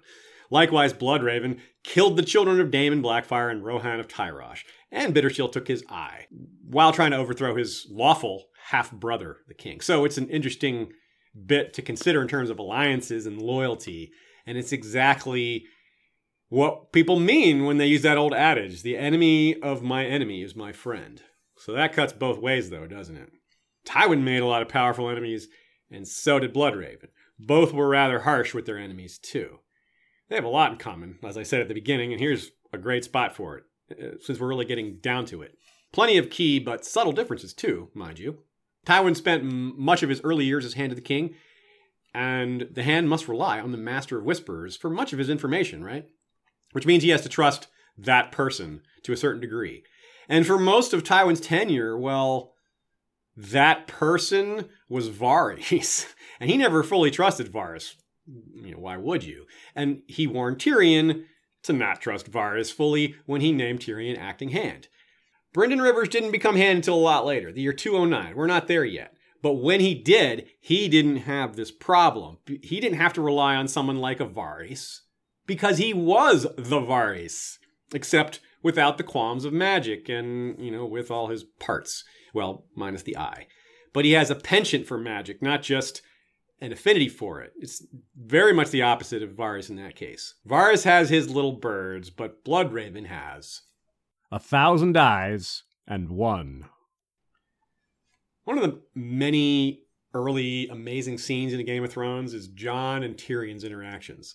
Their conversations illuminate something that becomes a theme throughout A Song of Ice and Fire, among other things. But, but what I'm trying to draw your attention to is that there's a lot of cases where characters find ways to at least partly turn their weaknesses into strengths. And this is one of the first conversations we get along those lines. Tyrion telling Jon, don't get upset every time someone calls you a bastard because people are just going to use it against you. They're going to see that that's your weakness and they will exploit that weakness. This is the kind of wisdom that most people lack, yet when you hear it, it becomes obvious. It's like, oh yeah, well, that's a good point. But it's also easier said than done. Jon, being as stubborn as he is, doesn't take that to heart right away. Cough. Alliser Thorne. but he does eventually take it to heart. He has to mature a bit first. I wonder how this went for Brynden, though. That's the point of me bringing up Jon, is to see what it went like for him. It's an important question to ask because both of Tyrion and Jon's weaknesses that become strengths are present in Bloodraven. Jon Snow, Brynden Rivers. That says it all, right? The bastard part. Westeros is not nice to bastards. Even after saving Lord Commander Mormont, Jon won a claim, but some people were still not a fan. Bloodraven arguably saved the king, but still, his bastardy comes first, even though he's legitimized. People call him bastard his whole life, and he was legitimized when he was nine. so Tyrion and Brynden, for them, the comparison is how they look. People looking down on them for their appearance. Jon is a bastard, but he's good looking. Tyrion's look inspires talk of curses, but he's a Lannister. Brynden is both cursed, quote unquote, air quotes, and a bastard. People who hate him have no shortage of things to name. Here's an example. Just a quick sentence with all of it piled in. The Mystery Knight. I do not drink to kinslayers, said Sir Glendon. Lord Bloodraven is a sorcerer and a bastard. And to make the parallel to Tyrion even closer, they both lose a part of their face in a decisive battle that had a color in it and a train feature. Blackwater Bay and the Redgrass Field, a nose and an eye. Tyrion takes the advice he gives Jon and uses his missing nose and huge scar, along with his other unusual features, especially his different colored eyes, and he intimidates people. Remember how he stares at people? Yeah. The Mystery Knight. His hair fell to his shoulders, long and white and straight, brushed forward so as to conceal his missing eye, the one that Bittersteel had plucked from him on the Redgrass Field. The eye that remained was very red. How many eyes has Bloodraven? A thousand eyes and one. So that's Bloodraven. You can see the same kind of similarities there. Uh, they're not the same kind of features, but they're similarly intimidating. The striking and terrifying appearance part. It's it's a straightforward parallel. But there's more and deeper parallels to describe here. It's really cool. He was, of course, like Tyrion, on the winning side following this major battle, and also like Tyrion, it was fairly new in his time rising at court. He had already been doing things at court, but this is a time when he really starts to ascend. Partly because he's now the man that killed Daemon Blackfyre and his two eldest sons. This made him, you know, pretty popular and trusted by people like Daeron, but outside of that, you don't see a lot of people thanking him for it. The, the curse of Daemon Blackfyre was that his charisma was so powerful in life that even his enemies liked him. As we saw with that quote earlier in the episode, Bloodraven himself may have been one of those charmed enemies. He did his duty to the realm, and while it didn't ruin him or anything, it didn't gain him any fans. It inspired fear and loathing in Westeros. Instead of being labeled a hero, he was dubbed a kinslayer. There have been so many episodes where we pointed out just how severe the kinslayer taboo is, so this was arguably worse than losing his eye. And on top of that, people still call him bastard and other things. Instead of being a man who killed the greatest warrior anyone living had ever seen, something that could easily be viewed as a great feat, he gained little prowess because it was done from afar. Though Daemon was a traitor, he was brave and noble and great, and many would say he deserved a better death. Even though Daemon was a rebel, he was loved. So even though it was the right thing to do, there was a huge social price to pay. It just doesn't seem fair, does it? But I don't think Brynden hesitated. I think he was totally willing to pay that price. It's a theme that we're going to keep coming back to, which is the theme of, you know, self-sacrifice for the realm, which is partly why we compare him to Varys.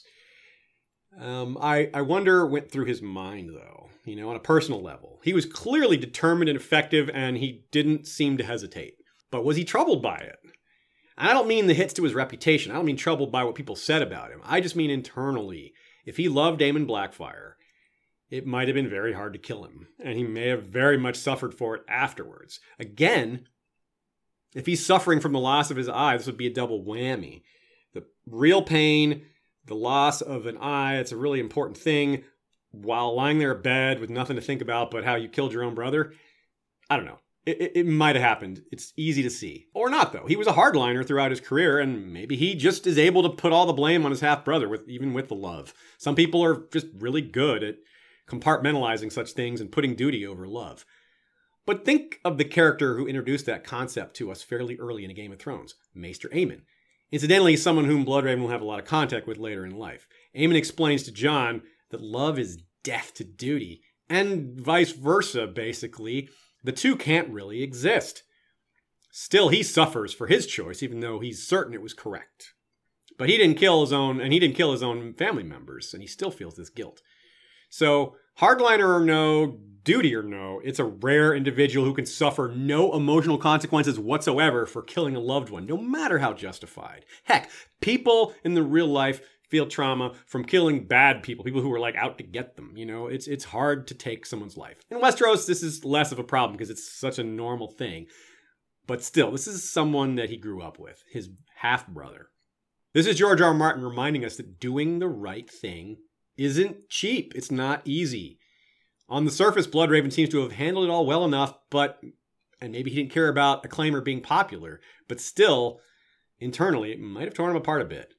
And later, as his life progresses further, and when you see how much of a hardliner he is to the Blackfyres and how focusing on them so much became a source of controversy for him, and how going too far with one of them ended his career, well, it makes me wonder if there wasn't some resentment from him against the Blackfyres and against the people that made him feel that what he was doing was wrong. Like, hey, I'm serving the realm, I'm protecting you guys, and you just want to hate me for it? Again, sounds a lot like Tyrion, right?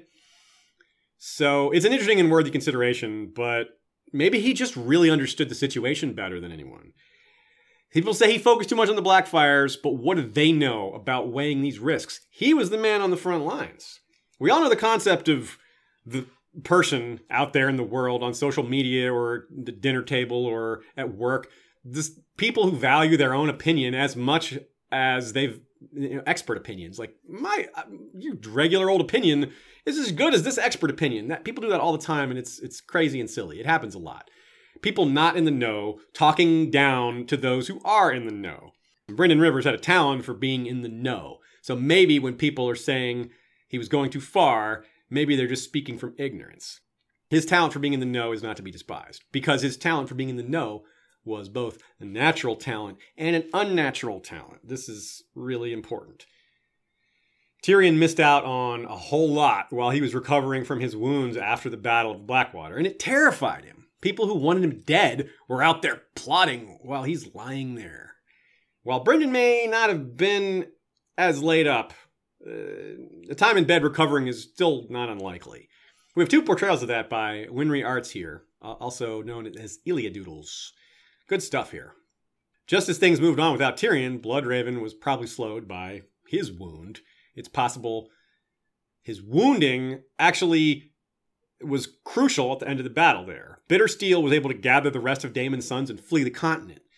Bloodraven would have seemed like one of the perfect guys to chase after him and pursue him and know where he was going and, and catch some of those rebel remnants, but he may have been out of action. In fact, he's probably out of action. We should not exaggerate the human body's ability to recover from a lost eye, though. It's it's not maybe not as bad as it seems. I read up on it, and from what I could tell, most people recover quite well, including depth perception and all that. Uh, although Farsight gets a little more difficult, but it does take time even if you recover. Anywhere from a month to a full year. And emotional suffering is common, as I said, although we don't see any direct sign of that in him. It's a lot to wrestle with in any case. The pain of maybe killing his brother and the loss of his eye, the reco- loss of some of his abilities. Anyway, that aside, over time, the lost eye would help define him. We don't know when the song A Thousand Eyes and One came along, but it wasn't a Thousand Eyes and Two, so it surely came after the Redgrass Field. The song itself is a reference to his abilities as a spy master as much as it is about his missing eye, and it refers to how feared he is, and it's a reference to things people whisper about him. But they can't whisper softly enough, can they? Because the very nature of their fear, which inspires the need to whisper, is the very thing they're whispering about. they fear his seemingly unnatural ability to hear and otherwise detect secrets. Again, similar to Varys, and people believe that Varys is magical because his knowledge seems to defy natural explanation. We know that's not the case because he hates magic. But with Bloodraven, it's not so clear. Varys also says he has no sellswords or rich family to help him. also, no magic. Bloodraven has all those things. Varys doesn't even have a song. Songs can be great for one's reputation, when one's reputation is boosted by being sinister, or when that is, you know, the sum of their reputation, or at least the part that people point to the most. And if it's a good song, it'll spread by the virtue of being a good song, and thus so will your reputation. So, hmm, conspiracy theory time, maybe he commissioned the song himself, knowing all that, knowing the effect it would have, knowing that it would spread, and knowing that it would increase his reputation. This is a guy who understands information and how it flows. He would know this. At one point in the Mystery Knight, Egg says, I remembered this one time I heard my father talking about something Lord Bloodraven said, about how it was better to be frightening than frightened. So this basic concept we're seeing here is he's playing it up. Tyrion stares at people with his mismatched eyes because he sees how it unnerves them. And if you recall earlier in the episode, we quoted Dunk having a very similar feeling when Bloodraven stares back at him. Even the memory of it makes Dunk shiver. That's really something. Especially, as we're told, he didn't wear an eye patch. Maybe he looked a little bit like this. Here's another one from Lady Ray on Tumblr, also known as I Am a Lady, damn it. Odin Bloodraven. A question that returns over and over with Brynden Rivers is his use of magic. We've already brought it up several times here, but here we're going to focus on it for a minute. Both his old god's powers and his delving into sources of sorcery. Say that 10 times fast. We hardly know how any of it works, but we can infer that Bloodraven himself, and some of those close to him, knew quite a lot. We're forced to guess, which is nothing new. I said at the beginning of the episode we have to do a good bit of that. There's just so many whens and wheres and hows. But it's fun. Even though it's confusing and difficult, it's still a lot of fun to play with. So instead of trying to nail it down from a timeline perspective, I want to look at it a different way and maybe think in terms of literary symbolism and things like that. A different perspective. So, with that in mind, and given the very common association of giving an eye up for knowledge, an association as old as the Norse god Odin, whose name is on this section. Well, why not Bloodraven's loss of an eye as a major driver in his move towards learning the higher mysteries, meaning sorcery, glamours, such like that? There are a lot of reasons it works. Let's go through it. And in terms of his connections to the old gods, I still prefer the idea that he had skin changer dreams younger than this. So I want to make sure that the distinction is clear. This is his other types of magic, although it could absolutely push him deeper into the old gods and thinking about the old gods. Maybe he had dreams while he was uh, recovering from his eye wound, loss. so the idea is supported by Bran's experience. Remember Bran's trauma? That's when he was visited by the three eyed crow. And guided and advised and all that. So if Brynden also had kind of a long, painful sleep like this, maybe he was visited by someone, someone who was waiting for an opportunity to get into his dreams but couldn't do it. Now they had the chance. Maybe a crow of his own, a four eyed crow, six eyed crow, or another animal entirely. Maybe just a weirwood face in his dreams. Lots of ravens, a thousand of them. Well, 500. thousand eyes is 500 ravens, right? So paradoxically, an extended sleep could bring an awakening. that's kind of what we're looking at here, because that's what happened with Bran. Now, as for studying the occult, let's get back to that. During his recovery, I mean, after he's out of bed, he can't shoot a bow, at least for a while. And, you know, because the depth perception thing. And maybe he's thinking that he won't ever be able to shoot one again. He's not sure. Maybe he's not going to be as good as fighting. To be clear, he is good at fighting later. He fights Bittersteel again and probably beats him. But in any case, for this idea to work, for this injury, for this recovery time to being kind of an impetus for him to look dig deeper into some of these other interests like magic, for this to work, we has to have Shiera and Aerys have to still be kind of young because otherwise they would have been doing this by now without him. But they were still on the younger side, so the ages fit, so that's good. They may have all, like I said, have this interest in an early age. So, but interest and opportunities are different different things. Uh, for example, perhaps he could learn about the old gods at Raventree Hall, maybe. But I don't think he could have studied arcane books living there. At court, however, that's another story altogether. He could get books sent to him by the Citadel. He could say, hey, Archmaesters, send me these books. If he had done that while he was living at Raventree Hall, I mean, not only was he really young then, they probably wouldn't listen to him, but he just had less clout. The point is, he's now a major figure. If he wasn't big enough, he certainly is now. And we'll have a lot more to say about the magic, as I've said, all throughout this series. And mostly it would be a developing situation at this point, I think. And Shiera and Prince Aerys, they're all doing this stuff around this time. It would just make a lot of sense if this happened around now. But on the other hand, it may not have gotten going more until later because King Daeron himself, he was a really pious guy, and I don't think he would look too kindly on people digging into the what he would probably consider the black arts. As a worshiper of the seven, a very devout follower of the seven, this wouldn't be cool. So I could see how we're told that this really kicked off during Aerys' reign. It might have been seriously dampened while Daeron was still alive. We'll get back to that when Aerys actually takes the throne. So something I have to point out here, though, that's really important that some of you might be wondering about, and you're all going to wonder about it as soon as I bring it up, which is, isn't this supposed to be the era when magic is really weak or gone? There's no dragons now, right? Well, that's always been a bit of a misunderstood topic. Not only did the others and characters like Melisandre and the Three-Eyed Crow exist before Dany's dragons were hatched, all of this that we're dealing with right now is 80 to 100 years prior. And we know for sure, even though we dance around the issue of was this magic, was it not, we definitely have a, at least one or two confirmed instances of Brynden using magic. So it's important to remember that magic wasn't gone then, it was just weaker. But it's kind of funny to see this time of weak magic being the time when we see the most interest from the Targaryen dynasty in it. At least that we know of, hmm, right? Maybe there was more earlier times, it just isn't mentioned. Still, though, a good example of all this is the dreams. Again, I said earlier, I don't think Bloodraven had dragon dreams, but Daeron the drunkard, son of Maekar, certainly did, and he's the first we hear of to have dragon dreams during the era after the dragons died. And his uncle King Aerys, again, Brynden's good friend, confidant guy there, is the first one we hear of to mention the prophecy of the dragons returning, which he read in a book. A book, as we were just talking about. This is according to Egg.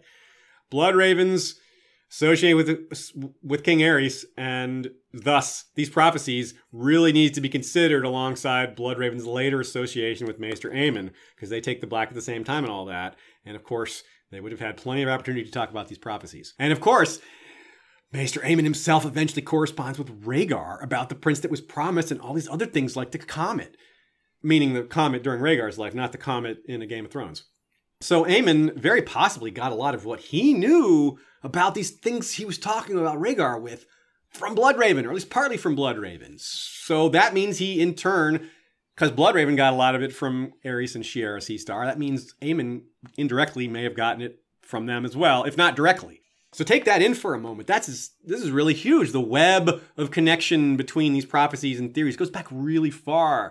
Characters like Maester Aemon and Daenerys and Melisandre are highly concerned with huge things like Azor Ahai, Azor Ahai, however you want to say it, the prince that was promised, the return of the dragons, and the oncoming darkness. And Bloodraven still lives, even now, fighting that same ancient darkness. And this is why I lean towards thinking that he's basically a good guy, even though he does a lot of things I don't agree with. Also, this early interest that he shared with Aerys and Shiera is probably the spark that led to the uncovering of all these central mysteries. I don't know if that was clear from what I've all just said, but I want to make sure that is clear by saying so now. So, over 100 years before the start of the series, we have these characters who were digging in these ancient books.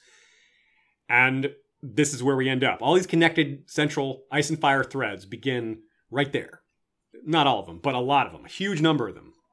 As George R. R. Martin does so well, tied up in this sweeping central supernatural arc are smaller stories of human nature. Not only do we have this situation of these pivotal early life friendships, but we have Bloodraven's desire for his sisterly partner in the arcane. Spy Master General. I like this term because it describes some of his skills in a unique way. We've never seen a spy master or master of whispers lead troops that I can recall or have found any reference for. And Bloodraven ends up doing it many times. Don't let that title fool you, though. Mostly I just think it sounds cool. No one called him that. I made it up. he wasn't really a general. That title doesn't even exist in Westeros. And it's unclear when he started spying for the crown, as I said before, or what his official title was. Because much later, the term Master of Whispers is applied to him, but it's unclear if he actually held that title under Daeron. And if he did, when did it start? It's not super important because he was work, whether he's working as a spy master as that title, Master of Whispers, or if he has the title or not, doesn't really matter. The job he's doing is what matters, not the title. Another important facet of all this to consider is that spying is not only not a young person's game, it's also not really a game for the nobility. They kind of look down on it. Think of the people who I listed earlier as holding the job, and only one of them was noble, apart from Bloodraven, and he's a bastard. And the other noble was also crippled. The job just doesn't seem to be something for honorable people from great families. It's just not how they operate. Nobles look at it as something for bastards, eunuchs, the lowborn, and women. For them, that's second class. So basically, the opposite of how they look at commanding armies. A common perception among men in Westeros is that only noble born men should lead armies. So, of all those names we listed, like I said, only one of them was among the nobility. And he had that deformity. And he only had lands because his father and brother died. Lady Mysaria was a dancer and sex worker from Lys. Tyanna was a bastard daughter of a Pentoshi magister and also a dancer and sex worker. Varys' background is mysterious, but he clearly worked his way up from like the streets or something, if he's if his story is even remotely true. Bloodraven is not lowborn, but he was bastard-born, and he leads troops, the aforementioned Raven's Teeth, early on in his career. Them plus larger bodies of troops later. No other Master Whispers was seen doing this, like I said, in part because of everything we just said about how leaders of troops and leaders of informers tend to be very opposite types, especially when you're looking through the eyes of the so called honorable people in power. This is just yet another way his combination of skills and heritage makes him extremely unique. No one else could pull this off. Meanwhile, Varys has many times pointed out that you know, he has no sellswords or guards or skill skilled arms himself or lands or title, and just his little birds and his courtesy title of Lord. Bloodraven can fight, can fight well, even after the loss of his eye and he has fights yet to come. At this point, he's going to still prove himself formidable later, you know, and he'll do this at the height of his power, which is kind of interesting. He consistently seems to be close to the front lines. And I don't just mean battle, though he's pretty close to the front lines in battle too that we see. But I mean going undercover in the Mystery Knight, for example, right in the midst of his most bitter enemies. He's just right there, firsthand. So that's that's brave, and it means that he maybe values seeing things firsthand himself rather than getting it secondhand. He knows, as any master of whispers should, that secondhand information is always not quite the real story. And if third hand, fourth, and fifth hand information is even less that. Bottom line, the Blackfyres were quiet for a long time, and Bloodraven is quite possibly the biggest reason why, because his hard line of reputation combined with people's great fear of his abilities, well, it seems to have been very effective. He will be accused of unfairness, but that's often how people respond to severe punishments, people who deserved punishments. we hear of him punishing people harshly, but we don't hear of him punishing people who don't deserve it at all. And that's a big difference, right? One's just a difference of scale, the other is just completely unjust. So he seems to be on the good side of that. The second Blackfyre Rebellion barely counts, but Bloodraven was all over it. I mean, he was completely unfooled and ready for it. So it was the year 219, 23 years after the first rebellion, when the Blackfyres came back in force with Bittersteel and Blackfyre itself. Before then, this sentiment held by Sir Eustace Osgrey seems to tell the story of how Brynden had the realm in hand. The Sworn Sword. All the men who marched beside me to seat Prince Daemon on the Iron Throne have melted away like morning dew. Mayhaps I dreamed them, or more like Lord Bloodraven and his raven teeth have put the fear in them. They cannot all be dead. Bloodraven continued to rise in esteem and in responsibility at court, it seems, but not so much among the people and many of the lords. As we've said many times, this is unfair and undeserved. But if our goal is to be fair, his hardliner qualities are also not always fair themselves, nor ideal. He seems to have played it up, but people were legitimately afraid of him. It wasn't just his reputation only, he deserved a lot of it. Like Tyrion in A Clash of Kings, he was a scapegoat for so much that was not his doing or even anyone's doing. This surely happened off and on for, for Brynden as well as the years went by. His spy network grew and probably became more efficient over time. He may have incorporated more and more of the arcane in his spying, or at least wanted people to believe that he did, because that would increase his reputation and terrify them even more of being rebels or traitors or anything like that. And the Targaryen family kept growing just as his reputation did. Aemon, aka Maester Aemon, and Aegon, aka Egg, were born to Dyanna Dayne, giving Maekar four sons. This all pretty shortly after the Blackfyre Rebellion. Egg's future bride, Betha Blackwood, aka Black Betha, also born around the same time, around the year 201. And this is something that Brynden would surely be very aware of as a member of that house, being a Blackwood. He would know about Betha's birth, probably. I don't know that he had anything to do with, you know, having those two meet or anything, but you never know. It's possible. But it was the year 209 where things really turned. This was the pivotal year, and it was a reversal. Literal forces of nature, thus out of anyone's control, saw a huge increase in superstitious mistrust aimed at Brynden, while those same forces of nature actually pushed him to new heights of power by killing off a large portion of his family. And of course, he's going to get blamed for it, even though these are forces of nature. The death of dragons. No, not the book at the Citadel, but the year 209, and not literal dragons. They had been extinct for a while, as you know. This is just a really bad year for Targaryens. Pretty bad year for the realm in general.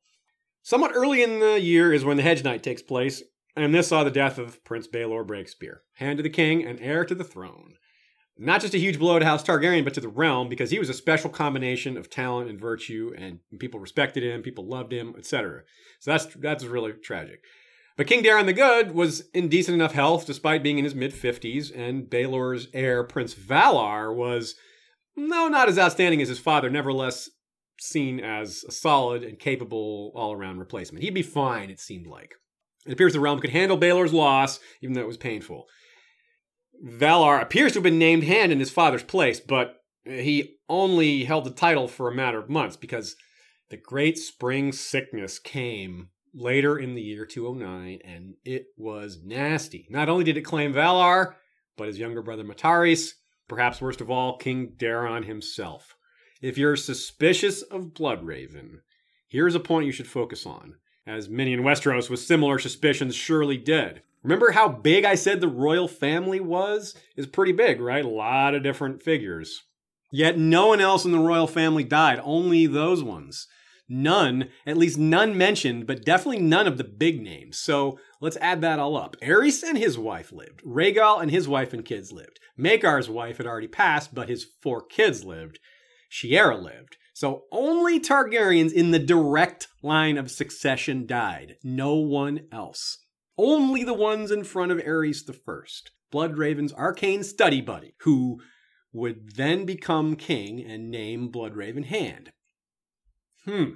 It's a bit much to say Bloodraven caused a plague, right? Like, I'm not suggesting that. That's the crazy accusation, but that's not the actual accusation, is it? People who want to accuse him would say the sickness gave him a cover story for murder, right? Like, oh, he died to the Great Spring Sickness. We didn't have anything to do with it. You might even be able to keep people away from the corpses to verify the means of death. They're like, don't go near that body. You know, Brynden later would have to burn bodies at King's Landing, which is one of the things we'll talk about at the beginning of episode two. But the point is, there's a lot of opportunity to not only conceal the means of death, but just so many people were dying, it was just so chaotic. So to make it worse, though, at some point earlier in time, Valarr's sons with Kiera of Tyrosh had died, stillborn. And Bloodraven was blamed for that as well, of course, because, you know, he's blamed for everything. So by the time of the Great Spring Sickness, there were already a lot of dead Targaryens being laid at his feet, even though he probably bears zero blame for any of them. Despite my conspiracy theory, I don't believe my conspiracy theory, I just think it's possible and worth considering. But look at how the accusation against Bloodraven and Valarr and his sons is worded. Look at this. Shadow came at his command to strangle brave Valarr's sons in their mother's womb. Okay, it's difficult to credit this, especially as the speaker is a crazy septon, kind of like the equivalent of a street preacher telling everyone they're going to hell for, I don't know, wearing blended fabrics. But it's interesting to consider nonetheless. Shiera is, is not a red priest, but maybe she learned some of that magic of shadow babies like Melisandre did, with Brynden being the Stannis here. It's implied Melisandre couldn't do this, though, until the strengthening of magic. So I would guess no, but it's striking to see that same language used. A shadow, right? That's something. So more likely to me is this is just about location. The ones who died were probably all at court. And, and, King's Landing was said to be hit as bad as anywhere else in terms of the Great Spring Sickness. The other Targaryens were just not in a plague filled city. They were more isolated in places like Dragonstone and Summerhall, or in Aerion Brightflame's case, he was exiled to Lys. He was far, far away from the Great Spring Sickness. But again, Aerys is the one who kicked off all this prophecy talk, and prophecies have a weird way of getting people to do strange things paired with the fact that he became king and that Bloodraven became his hand and that just the exact right number of Targaryens and none other died, despite my assertions that the locations of these people make sense, from people on the outside, it's going to look a certain way. And those people with conspiracy theories, there's so much fodder here, especially as it relates to prophecies. We need look no further than Rhaegar and his seemingly strange justification for hooking up with Lyanna, and remembering that people who believe in prophecy are capable of bold and surprising things, and that puts it mildly. Bloodraven seems to be a means justify the ends kind of guy. A point we'll define even more later because a lot of that classification comes when he's hand to the king. But for now, we'll just say that killing some of his own family to save the realm, maybe not likely, but it's not something we can put past him either. And he was blamed for it either way, whether he did it. Just like he was for the plague and several other things to come. He's just blamed for everything. Almost anytime something goes wrong, especially if it can't be explained, and double especially if it's tragic, just blame it on the weird looking guy with the reputation for magic and subterfuge and all that. It fits, right? That's so Bloodraven. Outro.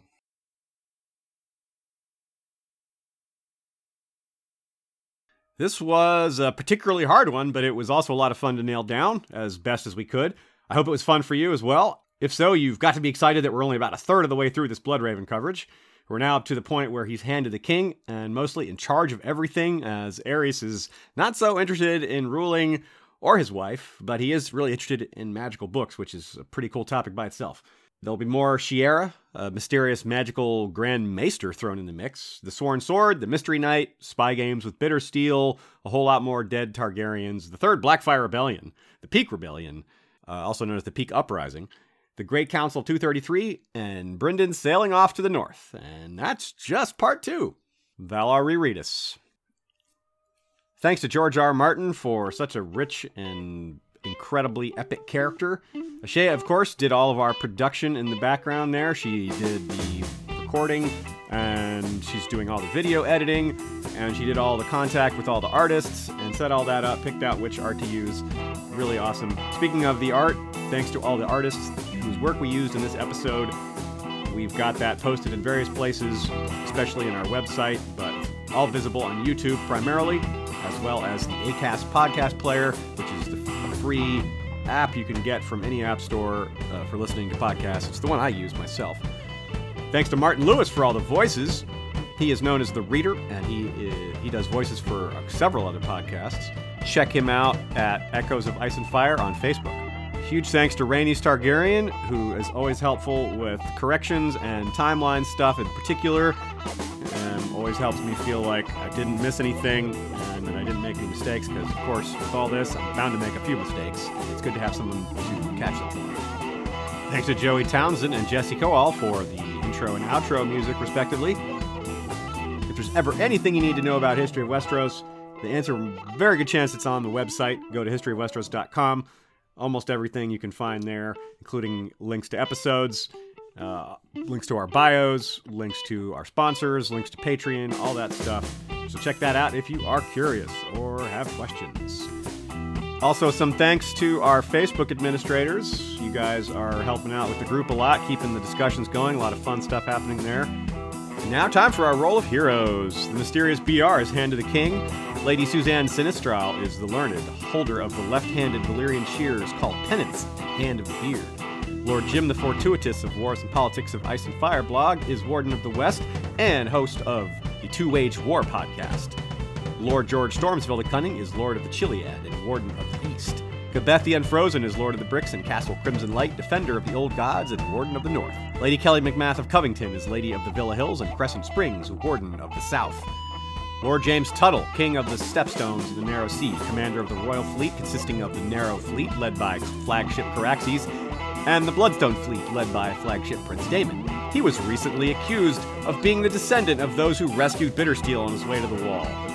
It is believed that the accuser is agents of Charlotte Auster, Corsair Queen of the Western Shivering Sea, commander of the Briny Fleet, whose flagship is the barnacle encrusted Violet Hulled Mercenaria. She carries the nacre inlaid shucking blade Crasslover, and apparently has a talent for propaganda, if it's indeed propaganda. Our small council is made up of Lord James Inkblade, the Scholar Knight, Master of Whisperers, Grand Maester Saria of the Barrows, Cinder of the Citadel, Lord Robert Jacobs is Master of Corn, Lord Daniel the Sneaky Russian is Master of Ships. Lady Direliz of Castle Naki is the Alpha Patron. Lord Dan of the Red Mountains in Castle Great Bell is Breaker of the Second Stone. Lord Skip of the Velt is Lord of Castle Ganges. Gregor the Toasty is Lord of the Bread Fort. Alicia Everlasting of the Green Blood is Lady of Desert Rose. Lord Ryan of Castle Stonegate is Guardian of the Rocky Mountain Pass. Lord Garen de Haviland of Devil's Hand Keep. Ashlyn Winter of the Hawk's Eye is Lady of Castle Skyfall. Lady Mikkel of Moonacre is leader of the Werewood Protectorate Alliance. The Lord of the Halls of Castle Hillcrest is wielder of the Valyrian Steel Machete Everblaze. Lord Alistair Whitaker, Lord of the Dawnhold. Lord Bemmy Snugglebunny, guardian of the hidden Hundred Acre Werewood, dual wielding Glorious Morning and Little Light Wise. Brian the Defender is Lord of the Spearfort and the Freelands, last scion of Clan McCulloch, Strength and Courage. The Bastard of the Wolfswood is First Forester of the Old Gods, sworn to House Ironwarewood, listen for the silence. Connor the Dungeon Master is Lord of Catamount Keep and Guardian of the Smoky Mountain Pass. Lady Baelish is Dark Widow of Harrenhal. Lord Sidney Jesse is the Fallborn, Lord of Bluespring. Nevessa the Twin-Hearted, a suspected skin changer, is holder of Castle Carahelm. Our King's Justice is Sir Char the Steady, wielder of the Valyrian Steel Blade Fate. Lady Jane of House Celtigar, the Emerald of the Evening, wielder of the Valyrian Steel Axe Painkiller, Mistress of Sea Eagles, and Mistress of Ships. Lady Mai Emerald Eyes, voice of House Swan, Mistress of Whispers. Elia of Upstate, Master of Coin.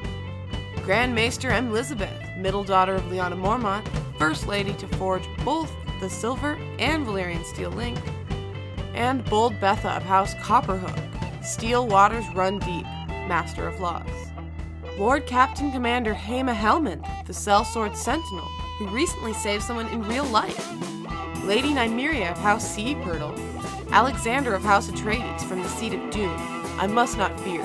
Fear is the mind killer. Becca the Bard, Songbird of the North. Sir Eric Redbeard Odinson, wielder of Tempest, a monstrous warhammer.